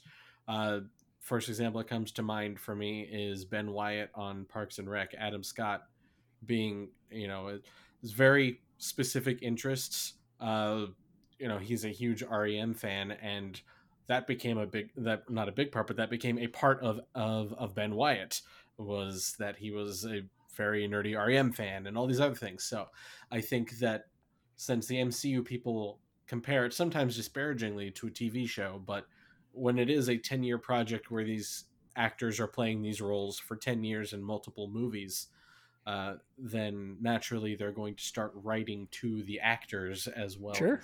Yeah. So I, so I think It think starts to uh, yeah. it starts to homogenize. The lines start to get blurred, right? Mhm. yeah. I don't know whether to agree or disagree with you because the only other thing I've seen Chris Hemsworth in, to my knowledge, is uh, Cabin in the Woods, where he put on a very bad American accent. If you go back and watch Cabin in the Woods now, listening to him talk Mhm. as Thor for like however many movies he's in in the MCU, uh, it sounds real bad. Like I love Cabin in the Woods; it's my favorite horror movie, but he- his accent is atrocious. Yep. I'm mostly just stuck on the idea that Karen Gillan is playing Karen Gillan in this movie. Fair. It's probably not. That's fair. what about Josh Brolin? Oh no. Bradley Cooper no, he playing might Bradley be. Cooper. right, Uh, Bradley, Cooper, is is uh, Bradley Cooper is playing Sean Gunn playing himself. Oh, okay. So, there's, And there's Vin Diesel is one. playing himself if he was a tree. Yeah. That's probably actually true. yeah. Uh, the group argues over how time travel works.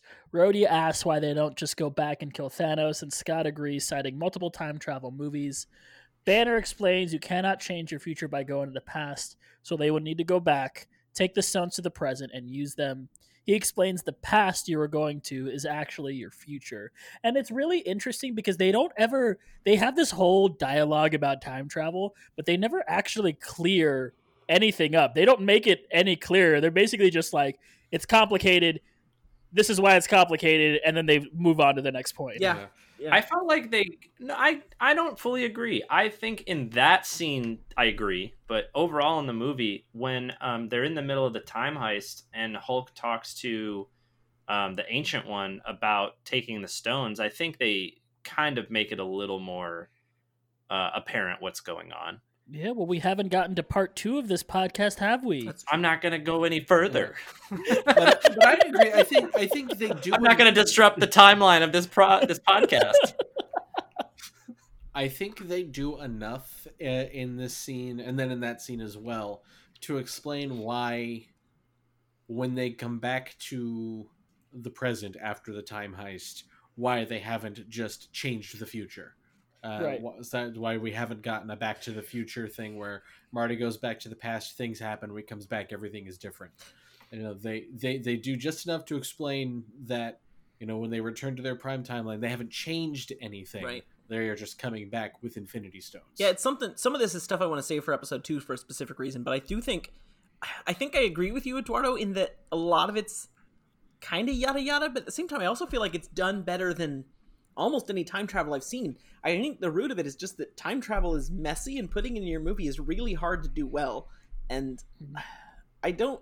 Wibbly wobbly time. Yeah, yeah. Well, I think Uh-huh. that's Yeah, I think that's part of what makes it funny in this movie is that they you know they're going to time travel. They kind of give you like a more comical explanation of how it works in this movie and then they move on and they like really layer in the comedy with uh, Rhodey and um, Ant Man just going back and forth listing off movies Right. where there may or may not actually be time travel. Yeah. Uh, Oh, I just got it. Wibbly wobbly timey wimey. That's how we connect Karen Gillan Uh-huh. and the Doctor Strange universe This- with the Marvel universe. Doctor Who. Doctor Who. This- I'm sorry, Doctor Yeah. Who universe. This is our Doctor connection. Who Strange Doctor- universe. the Doctor Who universe. The clawed arm of Boba Fett crawls out of the Sarlacc pit. uh, which may be happening. No, anyway, um, uh, but they also do have to explain why it's not. Why are we not going back in time to prevent this? Why is it we're going back in time to get the Infinity Stones? So, and they do Uh, a great and- job of that. Yeah, But also, they've also talked about how Tony, one of his stipulations was You can't change Right. Anything. Yes. So that's yeah. another reason why they're not going back because Tony's already said you I I'm only I'm doing not this losing these five years. right. Yeah, yeah. and I I think they they do a good sciency way uh, reason to explain that, but then also, uh, uh, one that is grounded in the characters. Sure. Uh, but man, I love I love Rhodey talking about why don't we just go back and find baby Thanos and he just- mine's like like First of all, and- that's horrifying. That's horrible. um, have we talked about the uh, the comic about killing baby Thanos on this podcast? I believe it's been referenced. I've never read it, but I've only heard references to it. Yeah, so there's a co- uh, it's a sequel to the Thanos Wins comic, uh, in which Cosmic Ghost Rider, who is an alternate universe Punisher, who was given the power cosmic and is also a Ghost Rider. Um, uh, he was a Herald of Galactus and also a Ghost Rider, and also the Punisher. Uh, goes back in time to kill baby Thanos, but then ends up adopting baby Thanos instead. Um, this is before the Mandalorian. Um, Tale as old as time. yeah. Um the he ends up pissing off the that universe's version of the Guardians of the Galaxy, which is like Cable and a bunch of other strange characters. But the best part of it is that when he goes back and he's going to kill baby Thanos and then decides to adopt him, the Watcher shows up because the Watcher only shows up for important events. And he says to him, I just came to watch the most colossal mistake anyone in history has ever or will ever make.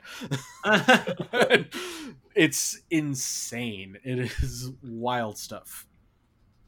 Cable as a Guardian of the Galaxy. What a Yeah, weird. I forget who else was in it. Oh, um, Howard the Duck slash uh, like Howard the Duck was Juggernaut on, in the Guardians of the Galaxy. Uh, That's it- weird. it's all sorts of weird stuff. So Clint volunteers to test the system.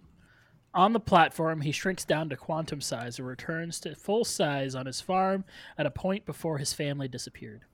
He picks up his daughter's baseball glove, and when he hears her voice, try to, tries to speak to her, but then shrinks back to quantum size before he can see her, and returns to the present with the glove in tow.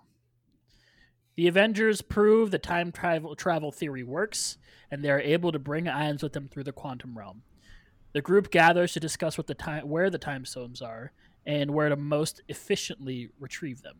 Thor explains the Aether, the Ether, the Reality Stone, being absorbed into Jane Foster and being on Asgard before the Dark Elves invaded and killed his mother. And I'm glad they explained that because I'm pretty sure nobody at that point would have remembered that And in any way. and I told you guys this off air before the show. The Russo brothers knew that too. This whole scene is just lampshading. Not only that no one watched the Dark World, but also that they've they've retconned half of the Dark World stuff. Like when Thor walks up and he says, uh, it, "It's actually more like a sludge." Someone An referred angry to sludge. an angry sludge. Someone referred to it as a stone earlier. That's wrong. That was all on purpose. Like we all talked about. Eh, didn't the reality of the stone? Wasn't it a stone in that movie that only I saw? Like they're they're intentionally calling that out, which to me is just the height of comedy, and also just making fun of like, wait, Jane Foster's not in these movies. She was important, and now she's not in these movies. What the? We're not together anymore. so I, I just I I think that scene is, and at the time of watching, it's just whatever. It's fine. It's funny. But now I realize it's brilliantly, brilliantly meta about the whole series as well. Uh, another great thing about that scene is all the other Avengers watching him very concerned, and then they cut to Scott, and he's just smiling, rapt with attention, like, "Oh, really? Wow!" Because he's the only one that has no clue about any of this. Everyone else has probably heard this story before. Very funny. Rocket explains the Power Stone being found on Morag by Peter Quill, and Nebula explains Thanos killing Gamora on Vormir and obtaining the Soul Stone. Not it. Steve, Nat, and Tony realize that during the Battle of New York, for a brief moment, the Time Stone, Doctor Strange's Eye of Agamotto, the Mind Stone, Loki's Scepter, and the Space Stone, the Tesseract, were all on the island of Manhattan together. What a coinkydink. Steve Rogers describes the time has- heist six stones, three teams, one shot. The current Avengers team of Hawkeye, War Machine, Incredible Hulk, Iron Man, Captain America, Rocket Raccoon, Nebula, Ant Man, Black Widow, and Thor suit up, step onto the quantum platform, and shrink down to begin the mission, with Natasha Romanoff saying, See you in a minute. And just I love Cap giving a Captain America speech and then Rocket going, he's pretty good at that, isn't he? and, and Scott like, yeah, I know. that "see you in a minute" line, I don't think any line in the history of film has ever hit harder on second viewing than "see you in a minute." Yeah, Yep. That's, That's- tough. that's I what I was thinking too. The first time Whatever. you probably wouldn't have thought about the line afterwards. You Mhm. probably wouldn't have remembered that she just, you know, like an hour earlier at this point said "see you in a minute," but Mhm. But the Yeah, it second hurts- time, it hurts immediately on- like, oh does. god, like, no, she won't. and she's smiling and and and. Uh, Yeah, she and Tony, oh not Tony, she and Steve like share a share a friendly smile because again, great example of just their their friendship. And then sadness. Uh. But all of that will be talked about next week when we go into part two of our three part Endgame Spectacular. But that's going to do it for this episode. For all of us here, you can find us all on Twitter. You can find uh, Robbie at PhilKid3, GatorSax2010 for Chris, D underscore Peaches for Peaches, and ABCD Eduardo1 for Eduardo, the one who hosts this podcast uh, that's going to do it for all of us. You can find the show at Assembly Required. I'm sorry, Assembly Cast on Twitter. You can find it. Uh, you can email us at assemblyrequiredcast at gmail.com. That's going to do it. For all of us here, Robbie, Chris, Peaches, Eduardo. We love you, 3000. Excelsior. Boobily boobily. See you in a minute.